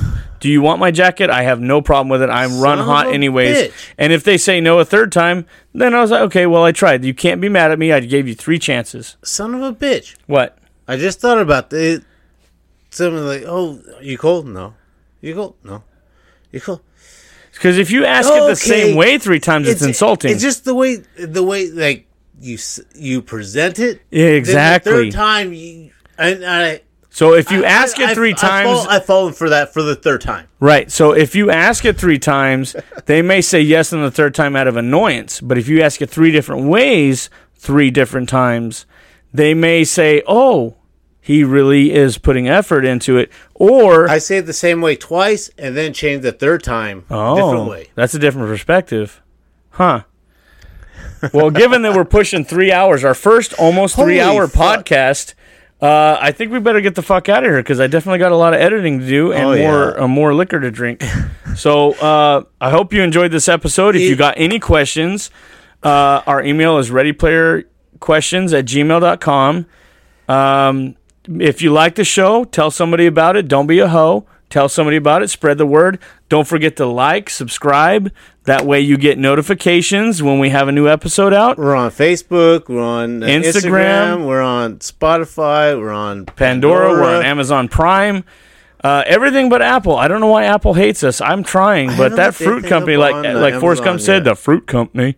So I don't know why, but I I I've, I've jumped through all their hoops. They won't let us on, or I maybe I'm missing something. I'll have to dive back into it. But between editing, producing, and working on our our merchandise store, I'm basically out of time. So yeah, and you know what? This it's been so fun. Uh, th- I love this episode, and it's one of our longest that we've ever done. and it's one of our we've i mean legendary dude on our show i can't believe we fucking i, I can't wait to do this again with him oh yeah, a, a whole episode dedicated just to shawn ealy a, a shawn ealy designs you can find him on facebook you can find him on instagram um, he doesn't run those pages. He's not technically savvy, so he has friends that do it for him. So if you shoot him a message on any one of those apps, it may take a while to get a response because he is a very busy dude, which he forgot to mention. He has current project. He is working with Jack Daniels right now doing a statue painting something.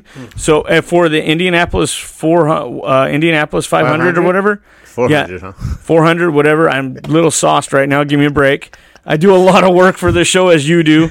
So, um, but he's got a big thing coming out with Jack Daniels recently or uh, pretty soon for Indianapolis. Um, Oh, see, uh, that's so keep an eye out if you're if you're an Indianapolis fan. You're gonna watch and you're gonna see one of his artwork designs. I don't know if it's a statue, a painting, but if you look up Old Man River podcast on YouTube, he Old describes Man it. River. Old Man Liver. He the, Oh, Liv- the guy's oh. name is Old Man Liver. so I think he named it like and they're having a few shots and drinks on there like we do. Uh. and he talks about his current project with Jack Daniels. This was about a 4-month-old podcast that Old Man Liver is on with him and they, he talks about it on there. It's about a 30-minute episode, video and everything on YouTube. Um which hopefully we will achieve one day Oh, yeah. once we get new equipment. But he talks about his current projects, things like that. Shawn Ealy Designs. Uh, you can look him on YouTube. Uh, look him up on YouTube. And uh, You know what? I just, I just want to say, that shit, we're almost to a thousand. we're almost to a thousand, dude. That's pretty cool. I mean, it, since February. Since February, yeah. So how many months? What? It's not quite twelve. So was that ten months? No, nine months. Uh, Fe- February. We could have made it. We could have made a baby with somebody, in the time it took us to get to almost a thousand listeners. much. I just like to practice. I've already made a baby, so I've already got me a trophy. I've yet I just to want to practice. I yeah, I don't know. I, too- I can't imagine you uh, a daddy. That's a That. trip. that would be a good day. You think so? I know. You're definitely very knowledgeable. That's for sure. You'd get him into comic But- books, I'm sure.